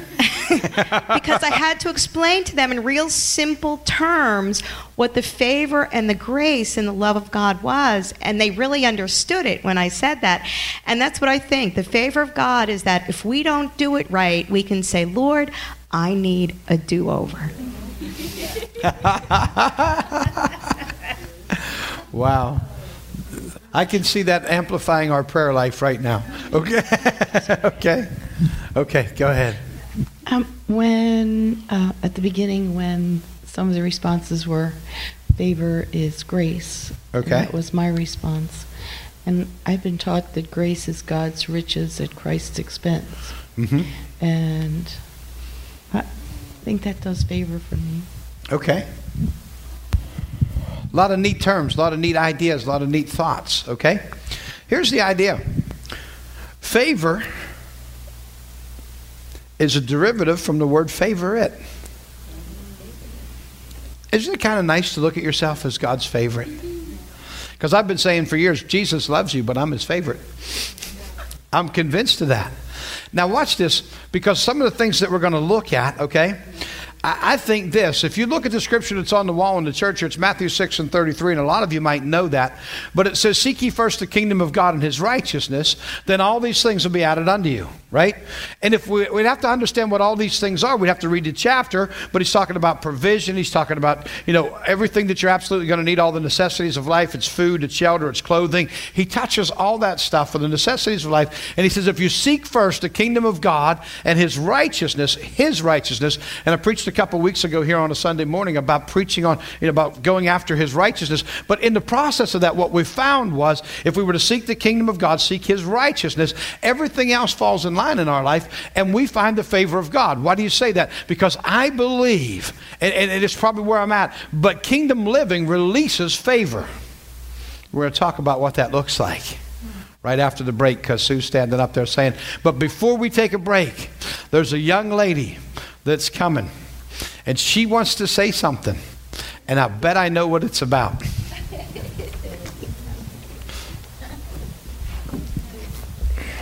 Well, that would kind of be good. How many of you know, if you were here yesterday, what today is for me? A little louder. Christmas in July. Yes, and if you're watching by internet, it's okay. I'm just a little goofy. It's all right.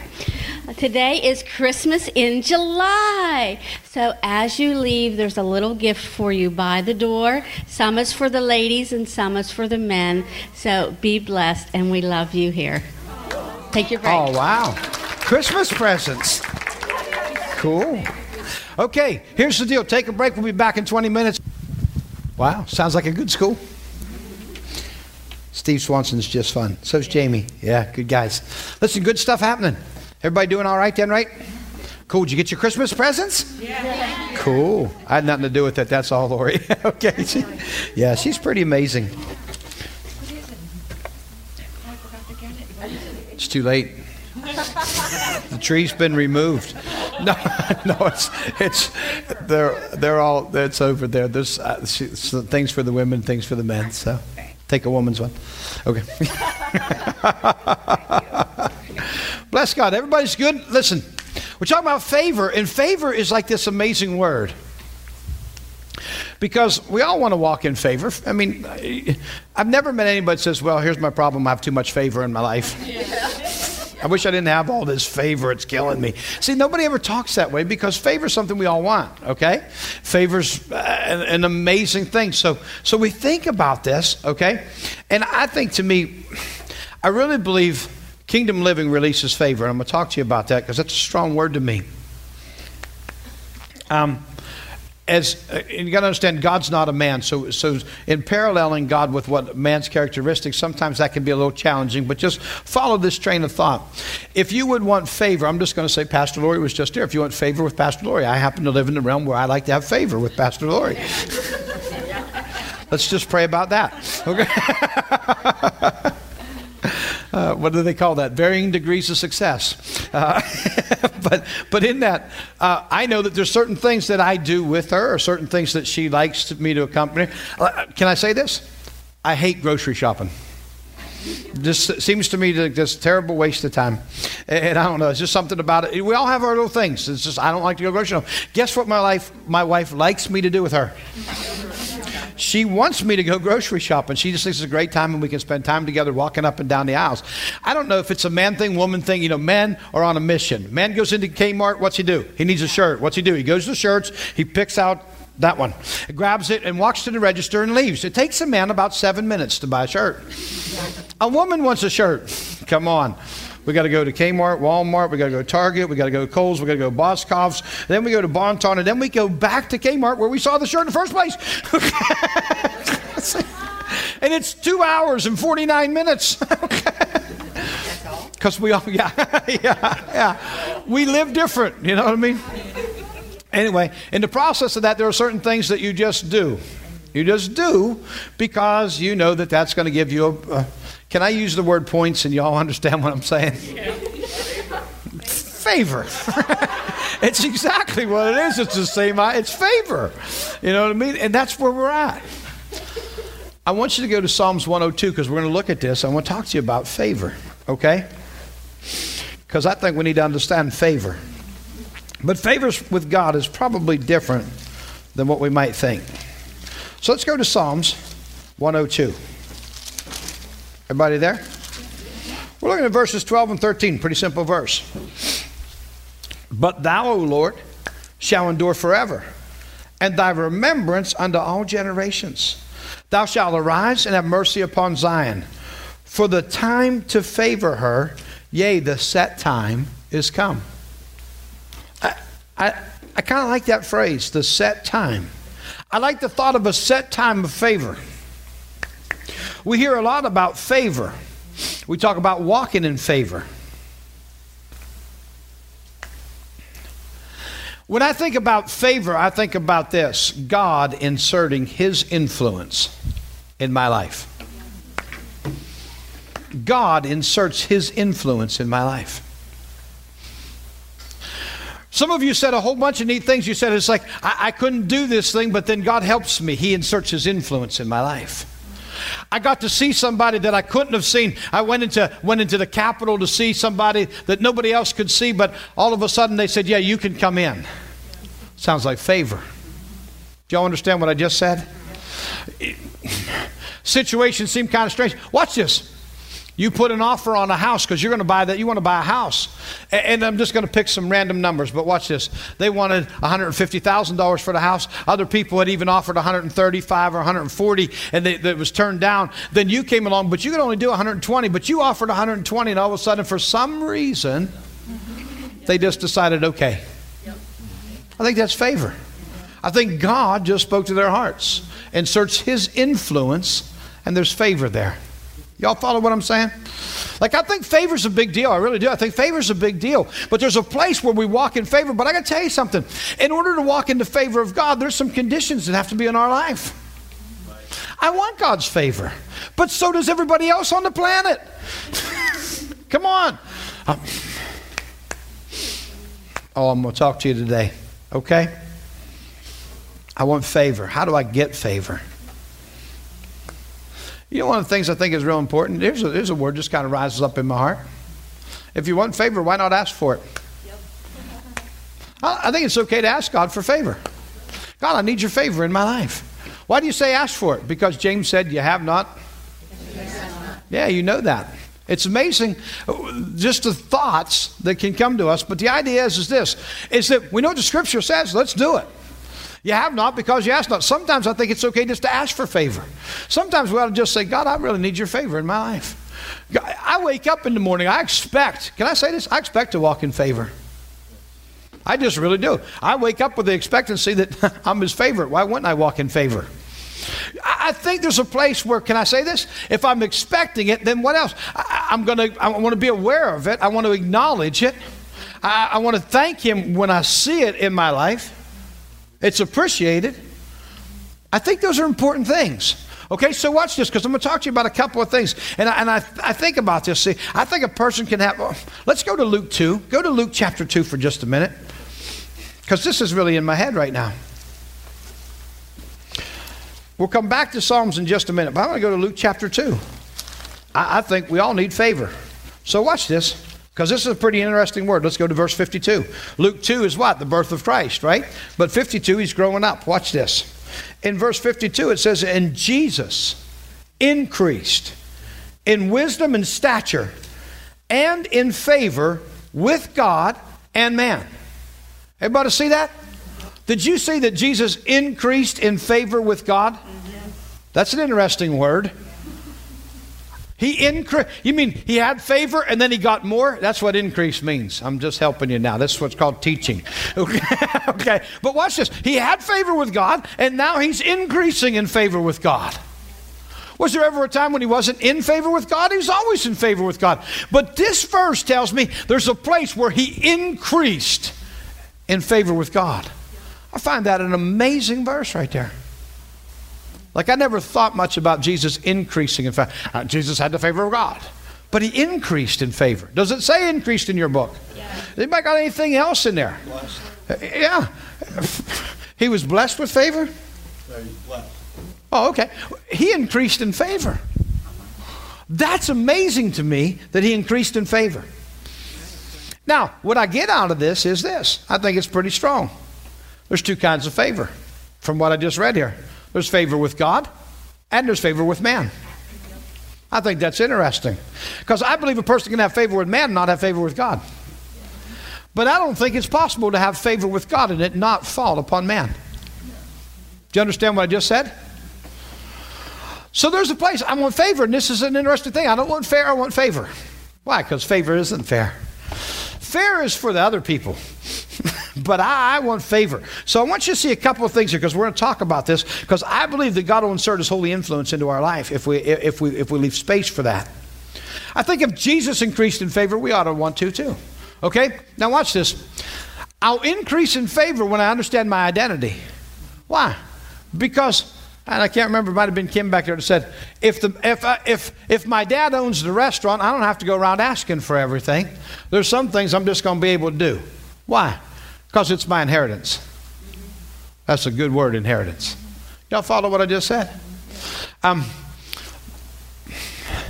bunch of kids were running around in the church. We were still in the old building, and the old building was laid out a little different. But the center court, and right off the center court, you came into the main office, and then off of that office was my office, if that makes sense. Because you had to go through the main office to get to my office, okay? And, and what happened was a bunch of kids were running around in the center court, and I didn't. I don't think they knew I was here, but I was in my office. And they got carrying on. They were, I don't know what all they were doing, but they ended up all running into the office, which they weren't allowed in, and they knew they weren't allowed in. And I heard them in there, so I thought, oh, this will be fun. So I, I got up and I just grabbed the doorknob and rattled the door. And they said, Pastor's in there. And they all went running, except for one. Keegan, my grandson, was there. And he turned and said, You don't have to run, it's just pap. Did y'all follow that mentality? Yeah. Why wasn't he worried? Because he's in a place where he understood he has favor. That's my pap. Do you understand? Because Keegan's got my heart in a major way, and he knows that. In that same essence, is there a place where we understand our identity is strong enough that we understand we're favored everywhere that we go? I expect favor. I really do. And, and I know, watch this. You pull into a large parking lot and you get a good parking space, and you can say, Wow, God's given me favor. And I, I believe, I believe God can give you favor in a parking spot. I don't want to use up all my favor in a parking spot, but a little bit doesn't hurt. okay? And, and there's other things like that that over and over we could just find. You walked into the store to get something. I can tell you something. I, I, I there was I needed a tool the other day. Uh, we got a shade thing for the for the back porch, and I won't get into all that. But I thought, oh man, I, I need to just run in. I'm going to get a. And so I ran into Lowe's. And, and when I ran into Lowe's, I made a right corner and right. I mean, I went in, turned right, and right on the right hand side, there's this big shelf, and they got everything there on half price. And guess what was there? Just what I needed. I said, Jesus, you doesn't love me. See? And, and, and you might think, well, that's just coincidence, but I'm not good at coincidence. I'm pretty good at providence. And my idea is this is that I think God inserts influence. There's favor with God, there's favor with men, there's just favor. God just gives his people favor. See, I was on my way to Sears. I gotta tell you this. This is kind of cool. I was on my way to Sears because I'm like craftsman tools. And I thought, no, you know what? I can just grab it at Lowe's. It'll be easy to get in, get out, back and forth. You know what I mean? So I ran into, I think that's Holy Ghost. I think God will do that because He knew it was on sale when I didn't. Does that, does that make sense? I hope that makes sense to you. I need to talk to you about that. I think there's really a place where we just got to get a sensitivity to the Holy Spirit in those kind of areas. Now, I got to tell you something. Going to Lowe's, I didn't even realize was God. I just thought it was a good idea. I don't know if that makes sense to anybody else, but afterward, I could look back at it and see, God, you had your fingerprints on that, and I didn't even realize it. Does that make sense to anybody? You're always living that?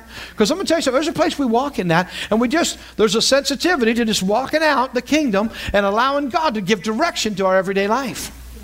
I believe that I've, I, I, I love, I love when God sets up appointments. Do you understand what I just said?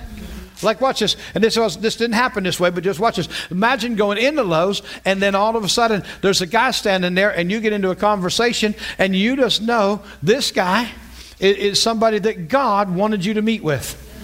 I can't believe how many times that happens where you turn around, you're just sitting, maybe you're sitting in a restaurant, maybe whatever it might be, and all of a sudden God just has divine appointments. And it's because we were sensitive enough to allow God to direct our footsteps. Because I'm convinced the footsteps of the righteous are still ordered by the Lord. I believe God orders our steps. And when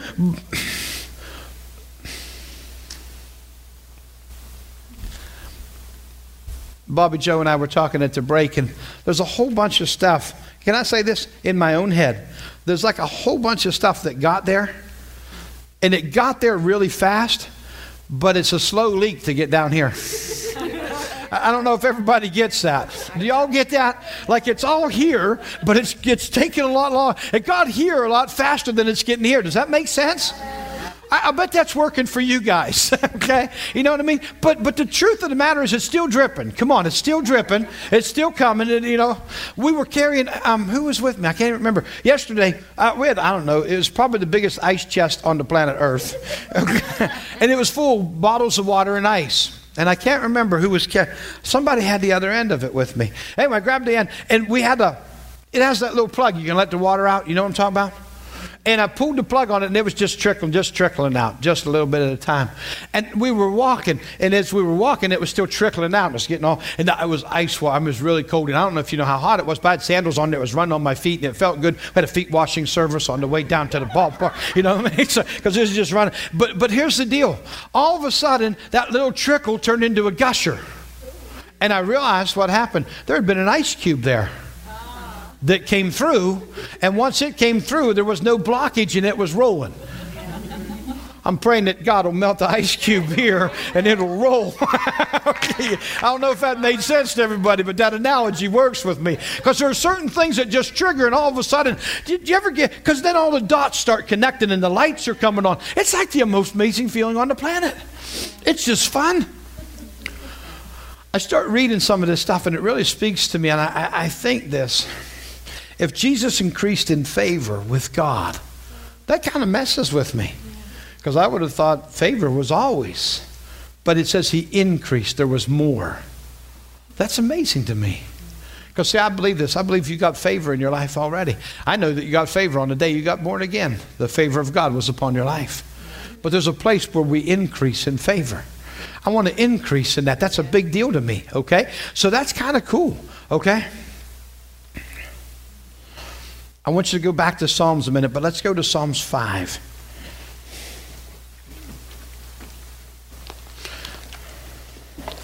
We'll go to Psalms chapter 5. I want to look at a couple of things concerning this.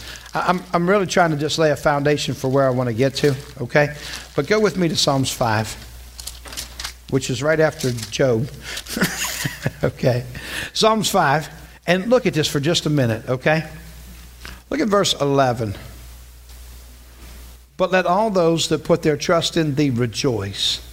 Let them ever shout for joy, because you defend them. Let them also that love your name be joyful in thee, for thou, Lord, will bless the righteous. Watch this. With favor that will compass him as with a shield. I love that. He said there's rejoicing, there's shouts for joy. Uh, th- this kind of stuff speaks to me, okay? It even says God defends them. Why? Favor favor. God will defend you with favor. I think that's an amazing phrase right there. God wants to defend you with favor. I, I hope that that speaks to your heart. There's a place where there's joy, where there's rejoicing, where, where, where, where you see God. Do you understand when I say God defends you, what that really looks like? Let me tell you something. Um, I'm going to give you a phrase that, that's something to live by. Do the right thing.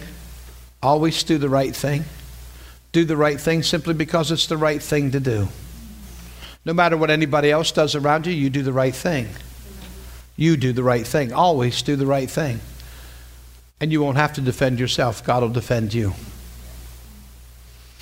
I, I live by a phrase, I've preached this for quite a few years, but watch this.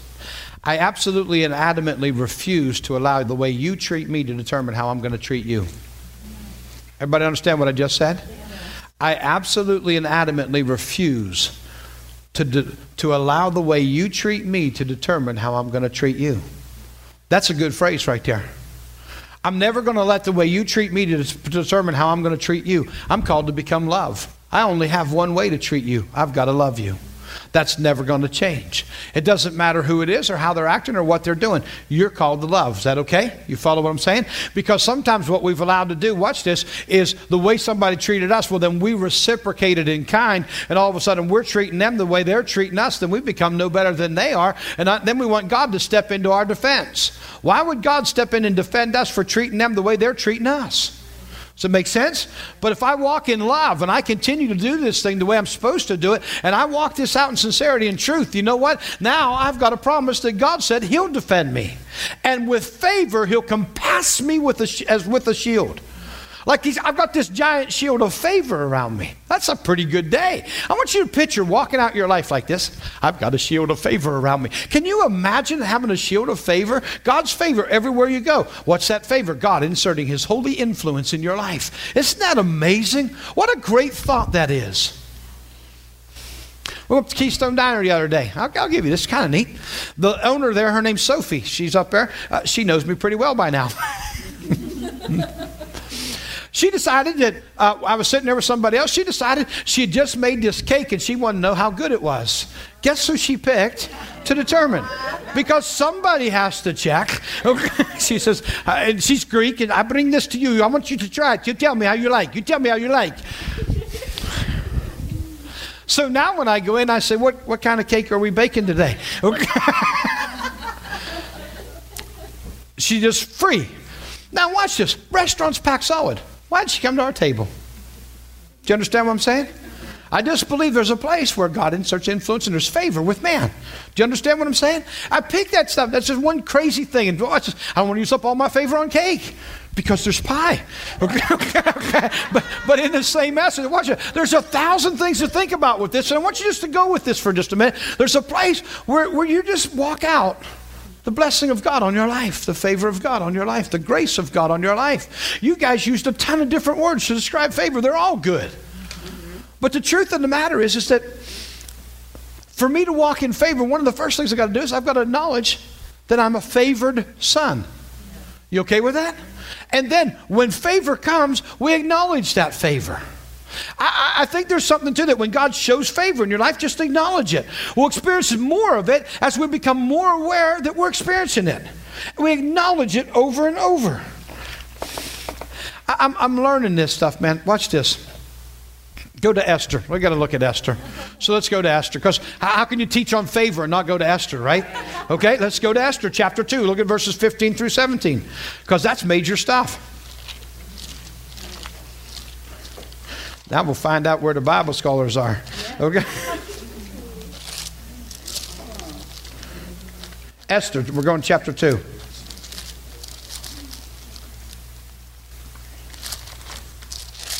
Okay, you there? Esther's really, really amazing. How many understand the life of Esther? Do you know Esther's the only book that doesn't have the name God in it? Uh-huh. God's name never, it never says God. It's the only book in the Bible that doesn't say God. It's kind of interesting. Little trivia, no extra charge. Okay? okay, watch this. Now, when the turn of Esther, the daughter of Abihail, the uncle of Mordecai, who had taken her for his daughter, was come to go in unto the king, she required nothing but what Hegai, the king's chamberlain, the keeper of the women, appointed. And Esther obtained favor in the sight of all them that looked upon her. I'm going to stop with that thought for just a minute. We're going to read a couple more verses, but I want to talk to you. How many know the story of Esther? The Jews are under oppression. There's some things that are going on, okay? But here's the deal. There's a the Vashti, the queen, has uh, has defied the king, and, and, and probably in our standards today we would understand why. But in that time frame, this was a bad taboo thing, and now she's exiled from the kingdom. And, and so what happens is she's exiled. Now we got to replace her. So Esther is part can i say this is part of a beauty pageant? They're trying to pick miss america only there wasn't no america yet. Okay? But she's part of that.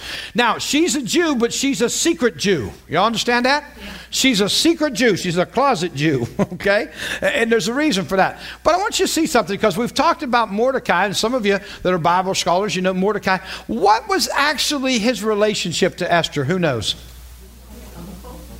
Well let's read it okay when the turn of Esther, the daughter of Abihail, so Abihail's her dad, and Abihail is the uncle of Mordecai,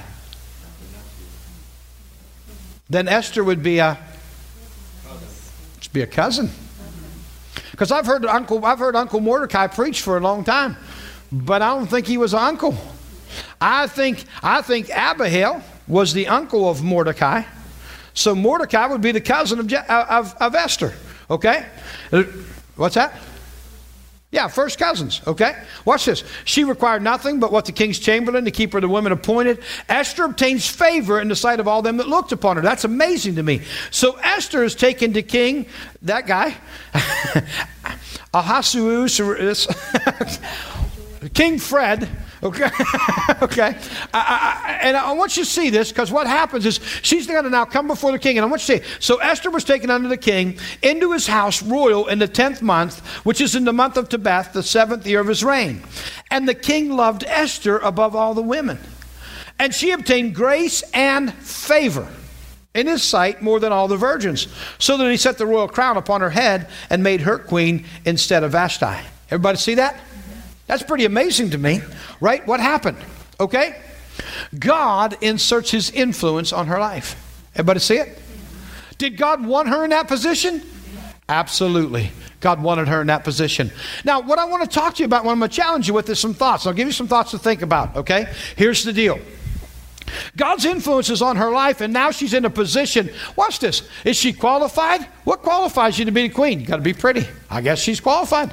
She was beautiful, right? But in the essence of all that, there's some things that are going to happen and transpire where God wants to set her there. Who remembers the phrase? Probably anybody that's ever read the book of Esther. What's the one phrase we remember? Perhaps you've come into the kingdom for such a time as this, right? God has his hand upon this. His influence is upon her life. He has set her into a position to do something for the kingdom's sake. She's going to save all the Jews. The Feast of Purim is all about Esther. It's an amazing day. But the idea behind it is, is that God has done something amazing here. And it's all through his influence. Okay, so you know the story, right? She's found favor. Here's what happens Haman, who, who, who wants to kill all the Jews, who remembers this? Haman wants to kill all the Jews. And Esther's a secret Jew. So she gets everybody what? Praying and fasting. They're praying and fasting all over the kingdom. And they're praying and fasting. Her cousin Mordecai is despised by Haman. Haman builds a gallows because he wants to kill Mordecai because he just hates Mordecai. Okay? There's a whole lot of reasons for that. Mordecai won't bow to him and all the stuff that goes with that. But here's the deal. In the midst of all that, Haman builds a gallows, and what happens? Esther has a dinner. Invites Haman to the dinner, invites the, Haman and the king to the dinner. They come, they have a great dinner. It's a great time. King says, What do you want, honey? I'll give you anything you want up to half the kingdom. She says, Come back for dinner tomorrow. I'm thinking, okay, that's kind of interesting. They come back and it's another time. Haman comes back again. He thinks he's being really privileged, but here's what happens. In the middle of all that, you know what happens? And this is kind of cool. Mordecai, a long time ago, saved the king, but the king didn't even know about it. And one night, in the middle of the night, God wakes the king up. He won't sleep. His mind won't shut off. So he called for the book of the Chronicles of the Kings. And when he reads the book of the Chronicles of the Kings, what's he find out? There's this guy that saved my life. Oh my goodness, he saved my life. Did we ever do anything for him? We didn't do anything for him. We got to do something for him. So he calls Haman and says, Haman, what should be done for the for the man the king wants to show great favor upon? Because if the king wants to really bless somebody and show great favor upon him, what should you do with them? So Haman says, Well, I think you ought to put him on a horse and put the king's robe on him and, and really parade him through town and make a big heyday about it because I think that's somebody really special. Why does he say that? Because he thinks he's talking about him. I love favor. King turns around and says, Okay, put Mordecai on a horse and you lead him. Okay. Yay, God. I love this stuff. It's in the book. It's really cool. So now Haman has to parade Mordecai through saying, This is the man that saved the king's life, and yay, blah. Okay, because he's, he's not very happy about all this. He's building the gallows because he wants to kill Mordecai. Y'all following this, right? In the middle of all that, God's got favor all over Esther. They have the second dinner, and here's what's going on. She begins to tell the king, This is what's really happening. You know the story. They're going to kill all the Jews. Haman's the one that's out to kill all the Jews. God turns the whole situation around. How many know on the same gallows that Haman builds for Mordecai, Haman is hung? Yeah. It's a pretty amazing story. But what I want to tell you about is it's all about favor. I think it's kind of cool because God inserts his influence. Haman gets hanged, Mordecai gets exalted in the kingdom, and God shows favor. Shane mentions about Joseph. Look at the favor that's on Joseph's life. Go to Genesis 39, let's look at it. Some powerful stuff here. But how many know when your brothers throw you in a pit, that doesn't sound like favor?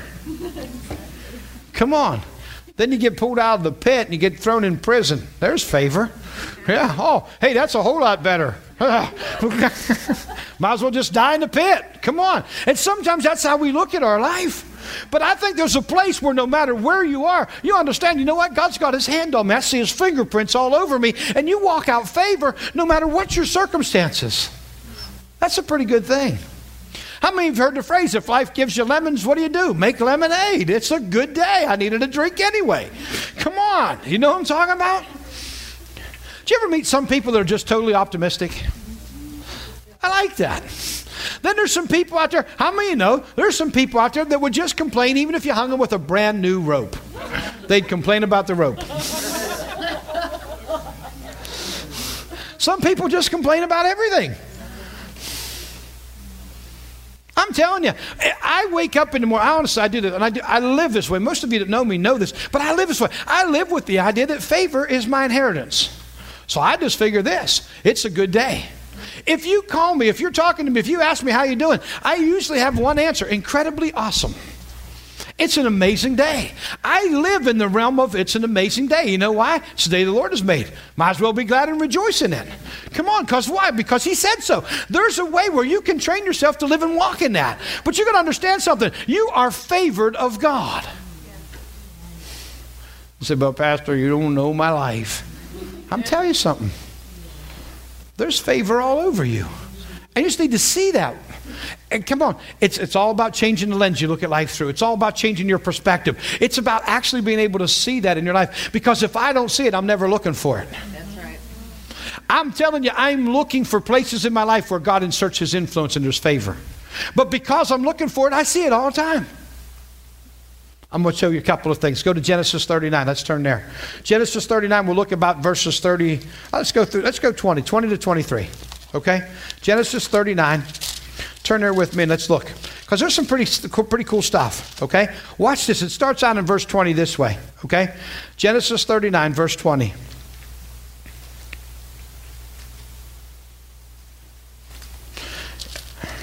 I would be better if I wasn't in Exodus. Sorry, I'm reading this thinking this isn't what I want. Okay. 39 and 20. Now we're there. Joseph's master took him and put him into prison, a place where the king's prisoners were bound. And he was there in the prison. But watch this. But the Lord was with Joseph and showed him mercy and gave him favor in the sight of the keeper of the prison. And the keeper of the prison committed to Joseph's hands all the prisoners that were in the prison, and whatsoever they did there, he was the doer of it. The keeper of the prison looked not to anything that was under his hands, because the Lord was with him, and that which he did, the Lord made it to prosper. You mean God can bless you in prison? Absolutely. God can bless you anywhere if you let him. here's the deal. If you find yourself in the prison like Joseph, watch this. You can do two things. You can either figure, okay, God, we're here. What are we going to do? Or you can go, I can't believe, God, that you let me here. I, I thought you loved me. Why am I in prison? If you love me, why would you put me in this terrible place? All I ever tried to do was what was right. Come on, because what did he do? What was right? All he did was what was right. Over and over, if I read it, it seems like Joseph carried himself with incredible integrity. Come on, Potiphar's wife is actually trying to seduce him, and he's running from her. And what's happened? He got in trouble. But here's something that's really interesting. If you study that and understand the culture of the day, anyone else would have been killed. Anyone else, Potiphar, uh, uh, uh, Pharaoh, yeah, Potiphar w- would have would have believed his wife, except for something. Joseph carried himself with such integrity that he had to look at his wife and Joseph and realize, I got to believe Joseph. Isn't that amazing? Because he did what was right. Remember that I said, always do the right thing. Always do the right thing. Always, always, always do the right thing. And expect the favor of God in your life. Joseph did the right thing. So now Potiphar, instead of believing his wife, is now believing Joseph. So now, even though she has his coat, his cloak in her hand, and, and Joseph doesn't even defend himself, he doesn't have to. Just threw him in prison, did not have him executed. Anybody else would have been executed. You follow what I just said? Seems like he's in prison. That is favor. Let's see, executed prison. I'm going for prison. Let's see, if I get to pick, I pick prison and say, it's a good day. I still have my head on my shoulders. Do you understand? So now he's in prison and God's blessing him. Who's, you've read this story. Everybody in this room should have read this by now. But what's it say? And the Lord was with Joseph. Over and over and over it says the Lord was with Joseph. The Lord was with Joseph. The Lord was with Joseph. Why? Because he's got favor all over him. Even though it didn't look favorable. Come on, I'm separated from my family. I can't even see my dad. What's going on? And there's my brothers, and they're the ones that threw me in the pit. What's going on? And they threw me in the pit because daddy gave me a coat, and I don't even have my coat. I don't know if you ever studied this or not, but there's some amazing things about that coat. Because Joseph's daddy made him a coat, and that's true. But I want you to see this. His brothers took his coat. You know what happened when he got to Potiphar's house? Made him, serv- made him servant in charge. Guess what he'd have wore? A special coat that would signify him as being the man in charge of the house. You know what happened? Potiphar's wife got his coat. Come on, his brothers took his first coat. Potiphar's wife took his second coat. They threw him back in another prison. And you know what happens in prison? Come on, you know what happens in prison? The Lord was with Joseph. So who's in the prison? The butler and the baker? Come on, he interprets their dreams. And what happens? Come on. The baker gets killed. The butler goes back up. The butler, the, the, the, king's cupbearer. And now he's bringing his cup before the king, and the king's troubled with his dreams. And what happens? He interprets the dreams. Joseph comes out and interprets everything for the, for the Pharaoh. And what happens? Pharaoh makes him second in command. Guess what second in command wore? Special coat. Isn't that amazing? Why? Because when God puts a coat on you and the world tries to take it away, he'll give you a better coat. Oh, somebody, oh, I could preach right now. Come on. And if they take that one away, guess what God will give you? A better coat. so, oh, some of you got to put, you're about ready to put on a better coat. You might have been through some seasons in your life, felt like you lost your coat, but I'm going to tell you something. You only lost it for a moment because God's got a better coat that He's going to put on you. I'm going to tell you something, my friend. There's a better coat that's waiting for you. Oh, I feel this right now.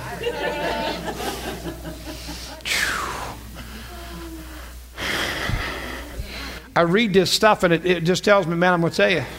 Whew. You can sit around moaning and groaning and complaining, see everything that's wrong and amplify that. Or you start confessing favor, declare it and confess it and call it in. I got the favor of God in my life. Do you understand that? I profess that all the time. I walk in faith. I think you got to profess it. I, th- I, think you can call it in. Why? Because death and life are in the power of your tongue. I believe that with everything in my heart. Come on, man. Go to Exodus chapter 3. Let me show you something there. we, there's a place where we just call that in. I'm telling you, we just walk this thing out. Go to Exodus chapter 3 because you got the Israelites. They're slaves for 400 years in Egypt. Doesn't sound like favor, does it? But look at verses 19 through 22 because I love it. Exodus chapter 3, verse 19. And I am sure the king of Egypt will not let you go. No, not by a mighty hand.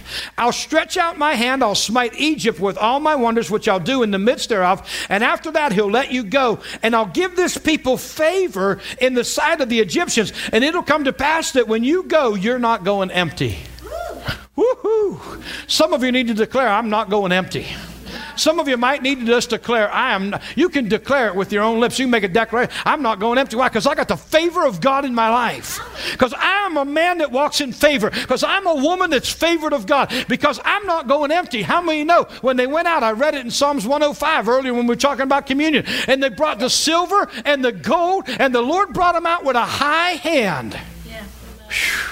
You might as well purpose, I'm going to walk with a high hand. What's that mean, a high hand? I think they were high fiving. I don't. we got the silver. Oh, we got the gold. Yeah, come on. They, they had it. It was they were the blessed of God. When they came, come on, he said, "I'm gonna get you out of here. I'm gonna bring you out with favor. The Egyptians are gonna look upon you with favor." Do you, do you does anybody get baffled by this idea? That we're going to let our slaves go, but first let's give them a bunch of gold and silver. Yeah, really. Come on. Come on. Here's slave, here's some gold. Here's slave, here's some silver. They gave them all kind. They were loaded down with so much silver and gold. That's amazing to me. Like I don't I don't know if that messes your head. I, I think about that's God. It's favor. Favor isn't fair. Seems to me like they got a whole lot more than they lost. I love this stuff. I read this and it speaks volumes to me. See, I, I got favor. You ever read the Deuteronomy 28 blessings? Yeah. I, I, go to Deuteronomy 28. I, I, I didn't plan any of this, but it's happening, so let's just go there. Go to Deuteronomy 28. I love this stuff. But in Deuteronomy 28, there's something that I think is a, there's an amazing phrase in Deuteronomy 28. I, I love it. So, so let's look, okay? I love this. Lo- this is cool. It'll come to pass if you hearken diligently to the voice of the Lord your God to observe and do all his commandments, which I command you this day, the Lord your God will set you on high above all the nations on the earth. Sound like favor? Sounds like favor.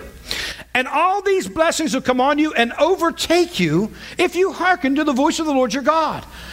You'll be blessed in the city and blessed in the field. You'll be blessed in the fruit of your body, blessed in the fruit of the ground, in the fruit of your cattle, in the increase of your kind, the flocks of your sheep. You'll be blessed in your basket and blessed in your store. Blessed will you be when you come in and blessed when you go out. You'll be blessed when you're blessed to your enemies that rise up against you. They'll be smitten before your face. They'll come out against you one way, they'll flee before you seven ways. The Lord will command the blessing upon you in the storehouses and in all that you set your hand to. He'll bless you in the land which the Lord your God gives you. He'll establish you a holy holy people unto himself. Come on. You know what I see this? I, I, I love some of the phraseology that's in here because what he says is the Lord's going to command the blessing to come on you. I love this idea. He'll command. And then it says, watch it. The blessing of the Lord will what? Overtake you. Do you understand what that means to overtake something? It's like you're trying to run from it and you can't. it's like, I'm too blessed. I can't take anymore. No, no. And they're still coming. They're chasing you. And you're trying, no, I can't take these blessings anymore. It's like you're trying to run away from. You can't even run away from the blessings of God because they're so plentiful. God's saying, I want to bless you with that kind of favor in your life. There's a place where you have favor, there's a place where you have blessing. And I read this stuff and it says, Come on, man, we got favor. Going out and rising up in the city, in the field, in the country, wherever you're going, the blessing of the Lord rests upon his people. It's the blessings that are going to overtake you. It's like you can't even get away from it. How do I get that kind of blessing? Galatians 6 and 7 says, Be not deceived, God's not mocked. Whatever you sow, you're going to reap. You know what I think? I think if I sow blessing, guess what's going to happen? I'm going to reap blessing. There's a place where I'm just blessed and I understand what it looks like to be blessed. God wants to bless his people. So I read that kind of stuff. Luke 6 and 38, you know what it says? Given it shall be given unto you, good measure, pressed down, shaken together, and running over will men bring into your bosom. He didn't even say God would bring it, he said men would bring it.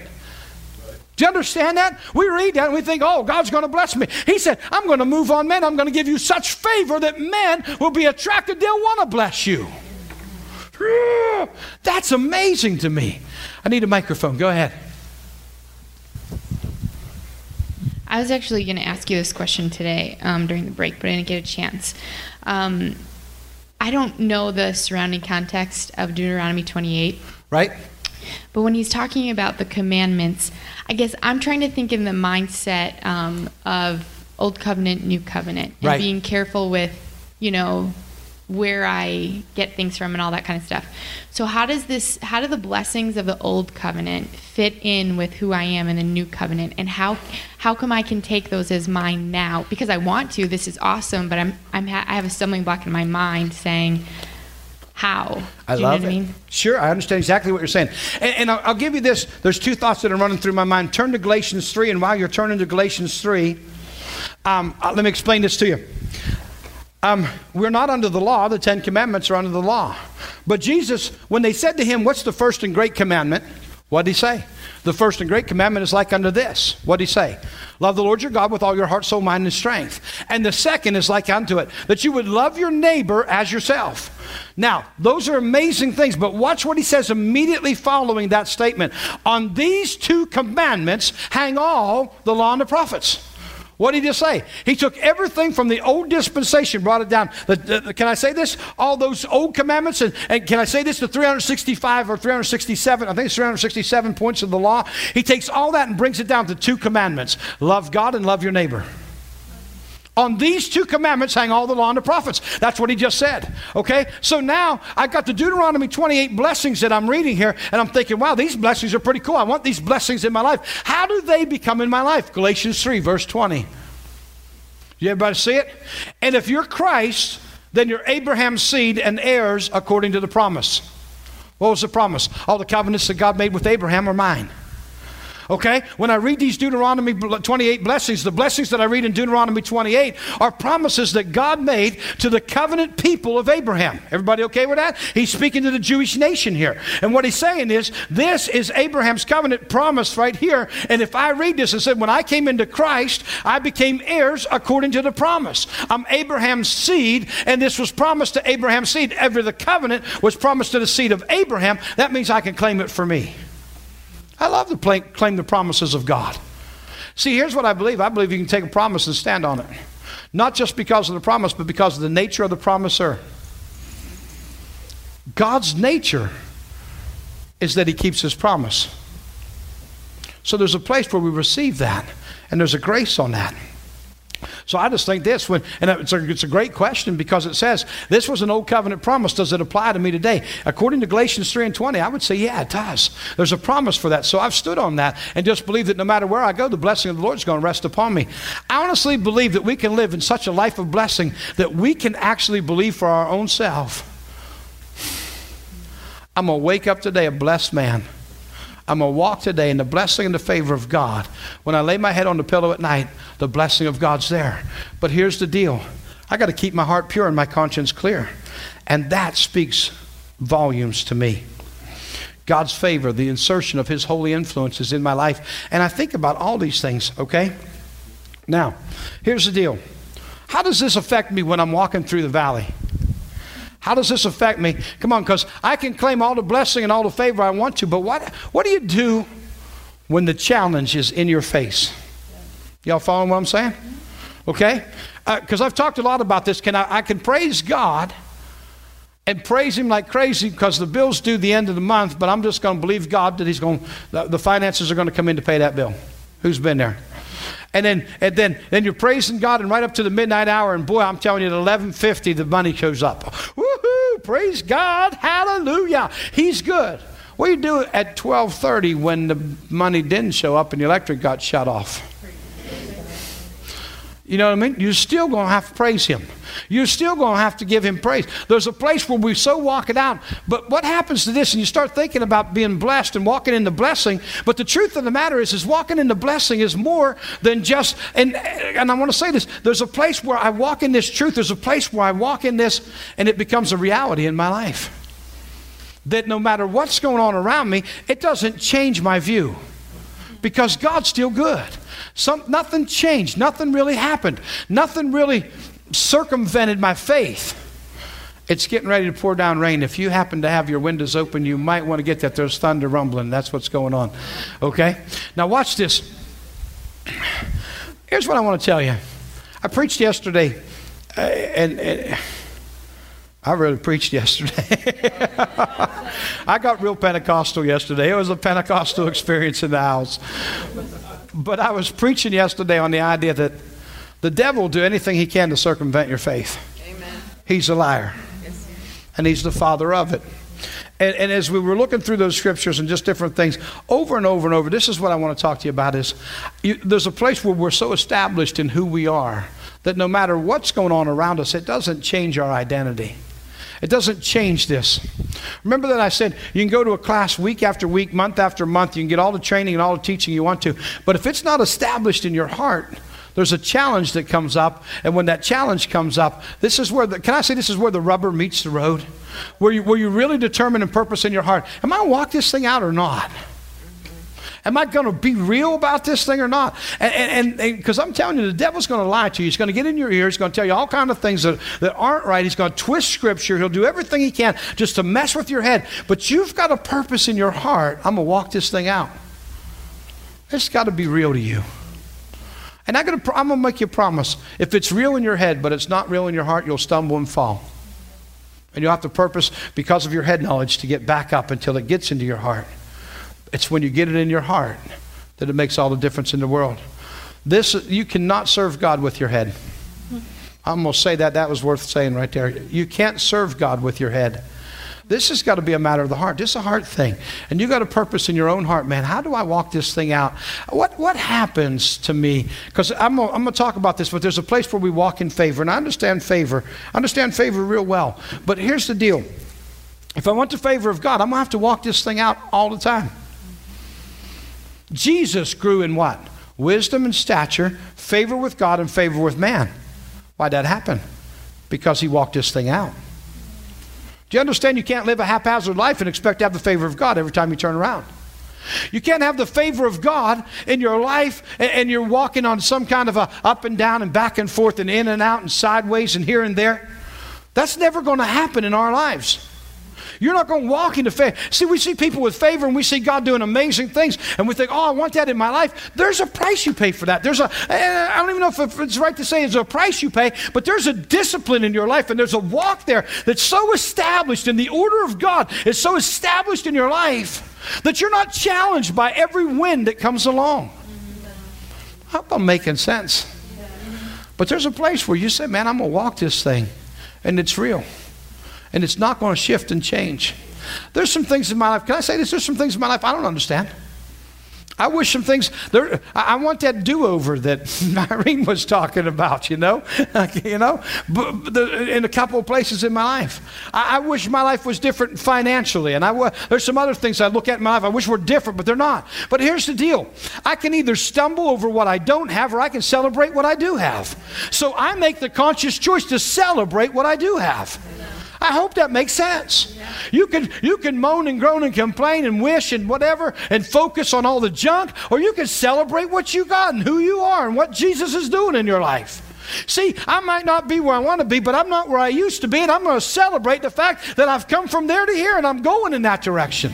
And we, we learn to celebrate life. We learn to, we learn to enjoy what God's doing. There's a place where we purpose in our heart. Man, this thing's awesome. Let's walk it out.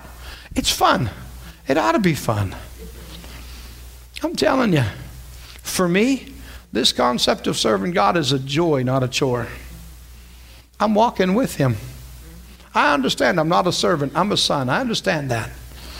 But there's a place where I'm enjoying my sonship. The old songwriter said, I'm so glad I'm a part of the family of God. I am. I understand that reality. So here's the deal, and this is what's in my heart right now. I'm ready for the favor of God to be released in my life in a greater way. And I've been praying about that. I trust that you pray about that. God, I want your favor. I want to, if Jesus increased in favor, then even though I understand I have favor, there must be an increase for that. Does that make sense? There's a place where we understand that makes sense to us. And we say, God, I want an increase of your favor in my life. I want an increase of your favor in my finances. I want an increase of your favor in my relationships. I want an increase of your favor in my home, whatever it might be. But your purpose in that in your heart. Go with me to Psalm 30, and I'm going to close with this. We're not going to stay long.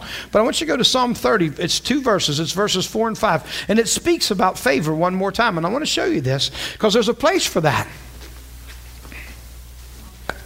Yeah, Psalm 30.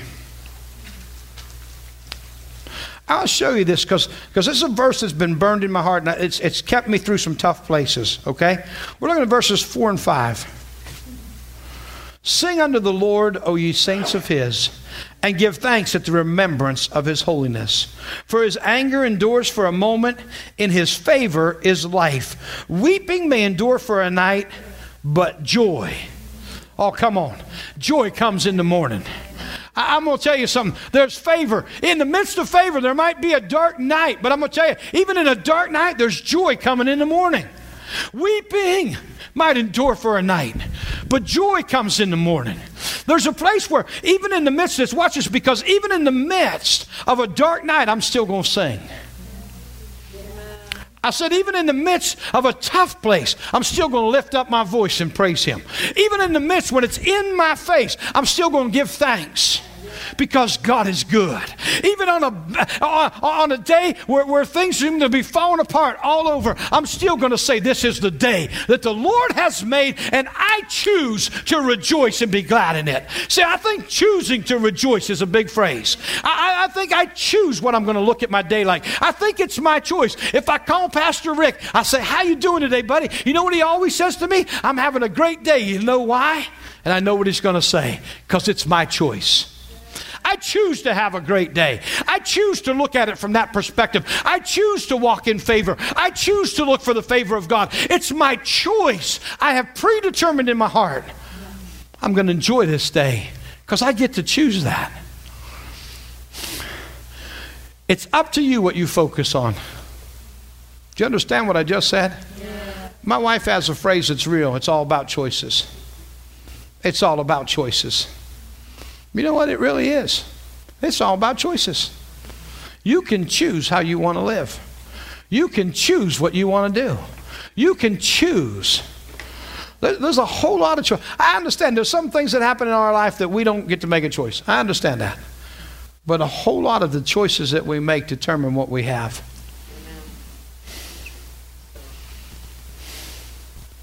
We have blamed the devil for a lot of stuff that wasn't even him, it was just our choice.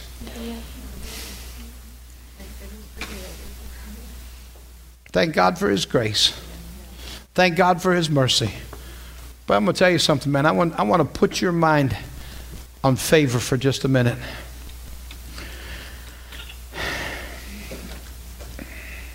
I'll talk to you real plain. Some of you know nothing at all about history for my life, but at 10 years old, my dad ran off with his secretary. My mother was pregnant, about six months pregnant, with my little brother Doug when dad left home. So we were very challenged. We were poor, and we knew it. But it was okay. We were happy. We were so poor we spelled it P O R because we couldn't afford two O's. That's poor. in the process of that, now to say this, and we, we, we grew up in a pretty rough area and whatever, I won't get into all that, but what I'm going to tell you is this. In the process of all that stuff, um, I made some bad choices, and I understood that. But I just felt like that's what life was handing me. I want to tell you something. You don't have to live with what life hands you. I said, you don't have to live with what life hands you. You get to make choices. At 18 years old, I gave my heart to Christ, the best choice I ever made in my life. And I've never looked back, and I can tell you that I've never looked back. I purposed in my heart in that day I'm going 100% for God, and it's been full speed ahead for me, and I love that. But I want to talk to you a little more about some other things that have come along. In the midst of that, I had to make a choice because we were told that from the neighborhood I grew up in and from the lifestyle I had, you could never make anything out of your life. Now, I could have chose to listen to that, but I chose not to. And I purposed that if, if Jesus came into my life, I could do anything because I can do all things through Christ who strengthens me. It says one of the first scriptures I memorized, Philippians 4.13. I can do all things through Christ who strengthens me. So I'm pretty convinced then I can do all things means actually all things.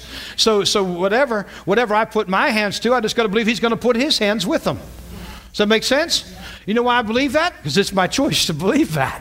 I choose to believe whatever I put my hands to, He'll put His hands with me. That's my choice. So I take that choice and I run with that choice. And here's where I'm at. And this is what gets really, really big in my heart for you right now. There's a place where I actually believe in this thing about favor. I believe that you can live a favored life. I believe that God will have His hands upon you. I believe that God's going to keep you. I believe that God's going to prosper you. I believe that God's going to help you when you need His help. I believe that God will show up if you ask Him. I believe that if you invite Him into your situation, He's anxious to come.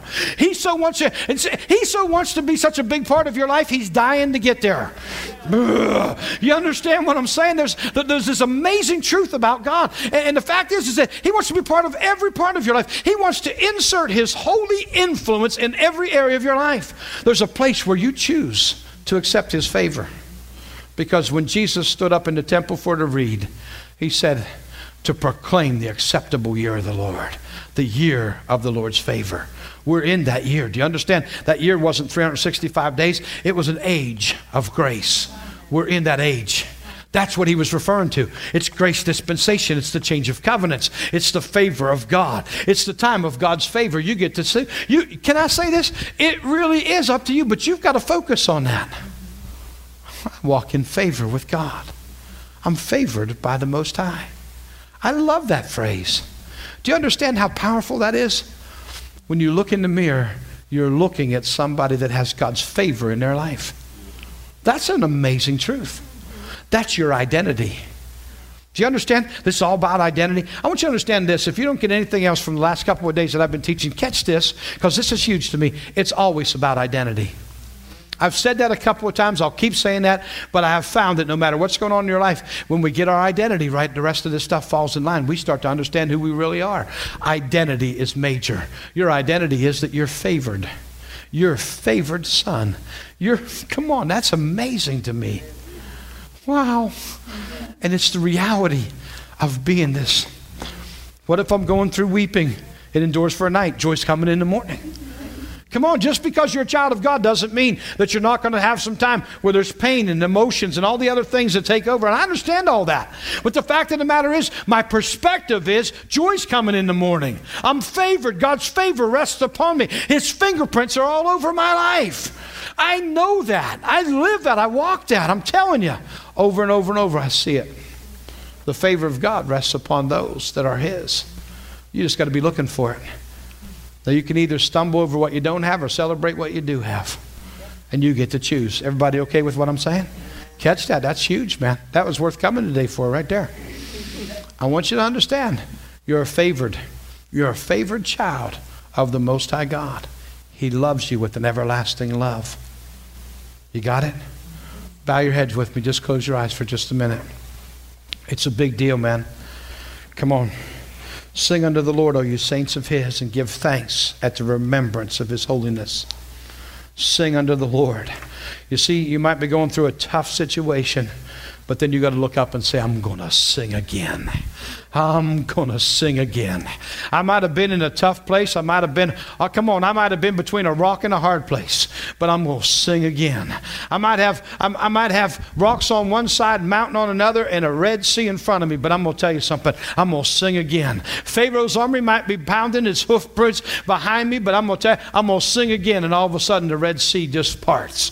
I'm walking through on dry ground. What are you talking about, Pastor? Weeping might endure for a night, but joy's coming in the morning. I'm going to tell you something. I've got favor. The favor of God is upon my life. I decree favor upon my life. There's something to think about with that. I want you to think about that right now. As we just decree favor, I want you to think about receiving the favor of God upon your life. Uh, you may be working in a store. You may have just got to that store. You may have been on there two weeks and a job is opening up. Guess what? God could put his favor upon you. And all of a sudden, you started out as the clerk and pretty soon you're the manager. Somebody else been there 17 years, but you know what? They didn't have the favor of God. You got the favor of God.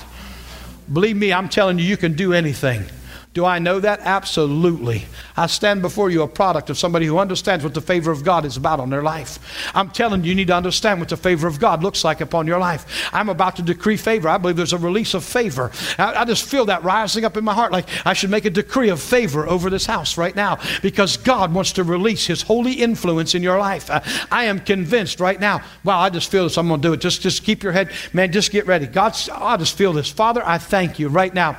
Lord, we decree favor in the the house. Uh, we decree favor even for those that are by the internet. God, I thank you for a release of your favor, your holy influence uh, just coming upon us as sons and daughters. Uh, God, I decree favor. Let there be a release of favor right now. Let the favor of God rest upon the people of God. God, I decree the favor of God is being released in our life. And Father, we are recipients of divine favor, your holy influence being released into our life. We decree favor, the favor of God. Lord, there might be some that have had weeping, but that night's about to end and joy is coming in the morning. Uh, God, I decree it and declare it right now. Let it be established, oh God, on the earth. Uh, I thank you for a release of your favor upon your children. I decree favor, a release of the power of God, a release of the favor of God, a release of the anointing of God, a release of favor upon your kids. Uh, God, I thank you. We decree the favor of God, and we thank you, God. We receive your influence upon our life. Uh, that even as Jesus grew in wisdom and stature, he grew in favor with God, he grew in favor with man. We decree today a release of favor that causes us to grow in favor with God and in favor with man. I thank you, God, for favor being released, that even by the end of this week, reports will be coming in of how I got here and God blessed me there, and I went here and God blessed me there, and I went this way and God blessed me that way, and it was nothing but a divine release of favor upon your children. God, we decree favor and the blessing of God and the release of it. And in the process, we commit ourselves to live holy and walk holy before the Lord our God, because even as Jesus walked, we're called to walk, and that's where the favor is released. Uh, so, Father, even as we walk out truth, understanding our identity, we thank you for the favor of God impacting not only our lives, but the lives of all those around us. God, I thank you. When you rain on me, everybody around me is getting wet. So, God, we declare it right now. Not only are we going to get rained on, but God, our family's getting wet, and our friends are getting wet, our house is getting wet, our neighborhood's getting wet. God, because the rain of your favor's coming upon your kids. God, we decree it and we declare it. Let the rain of your favor fall upon us. God, we receive it right now. I thank you, God, for favor. Let it be released in a major way that testimonies would even begin before the end of the week. In Jesus' name. In Jesus' name we declare it. In Jesus' name we receive it. In Jesus' name, because it's purchased through your blood. God, thank you. Thank you, God. And the church said, Amen. Amen. Bless God, bless God, bless God. Thank the Lord. Cool. We're good. Anybody, anything? We good? Amen. You're dismissed. Bless God.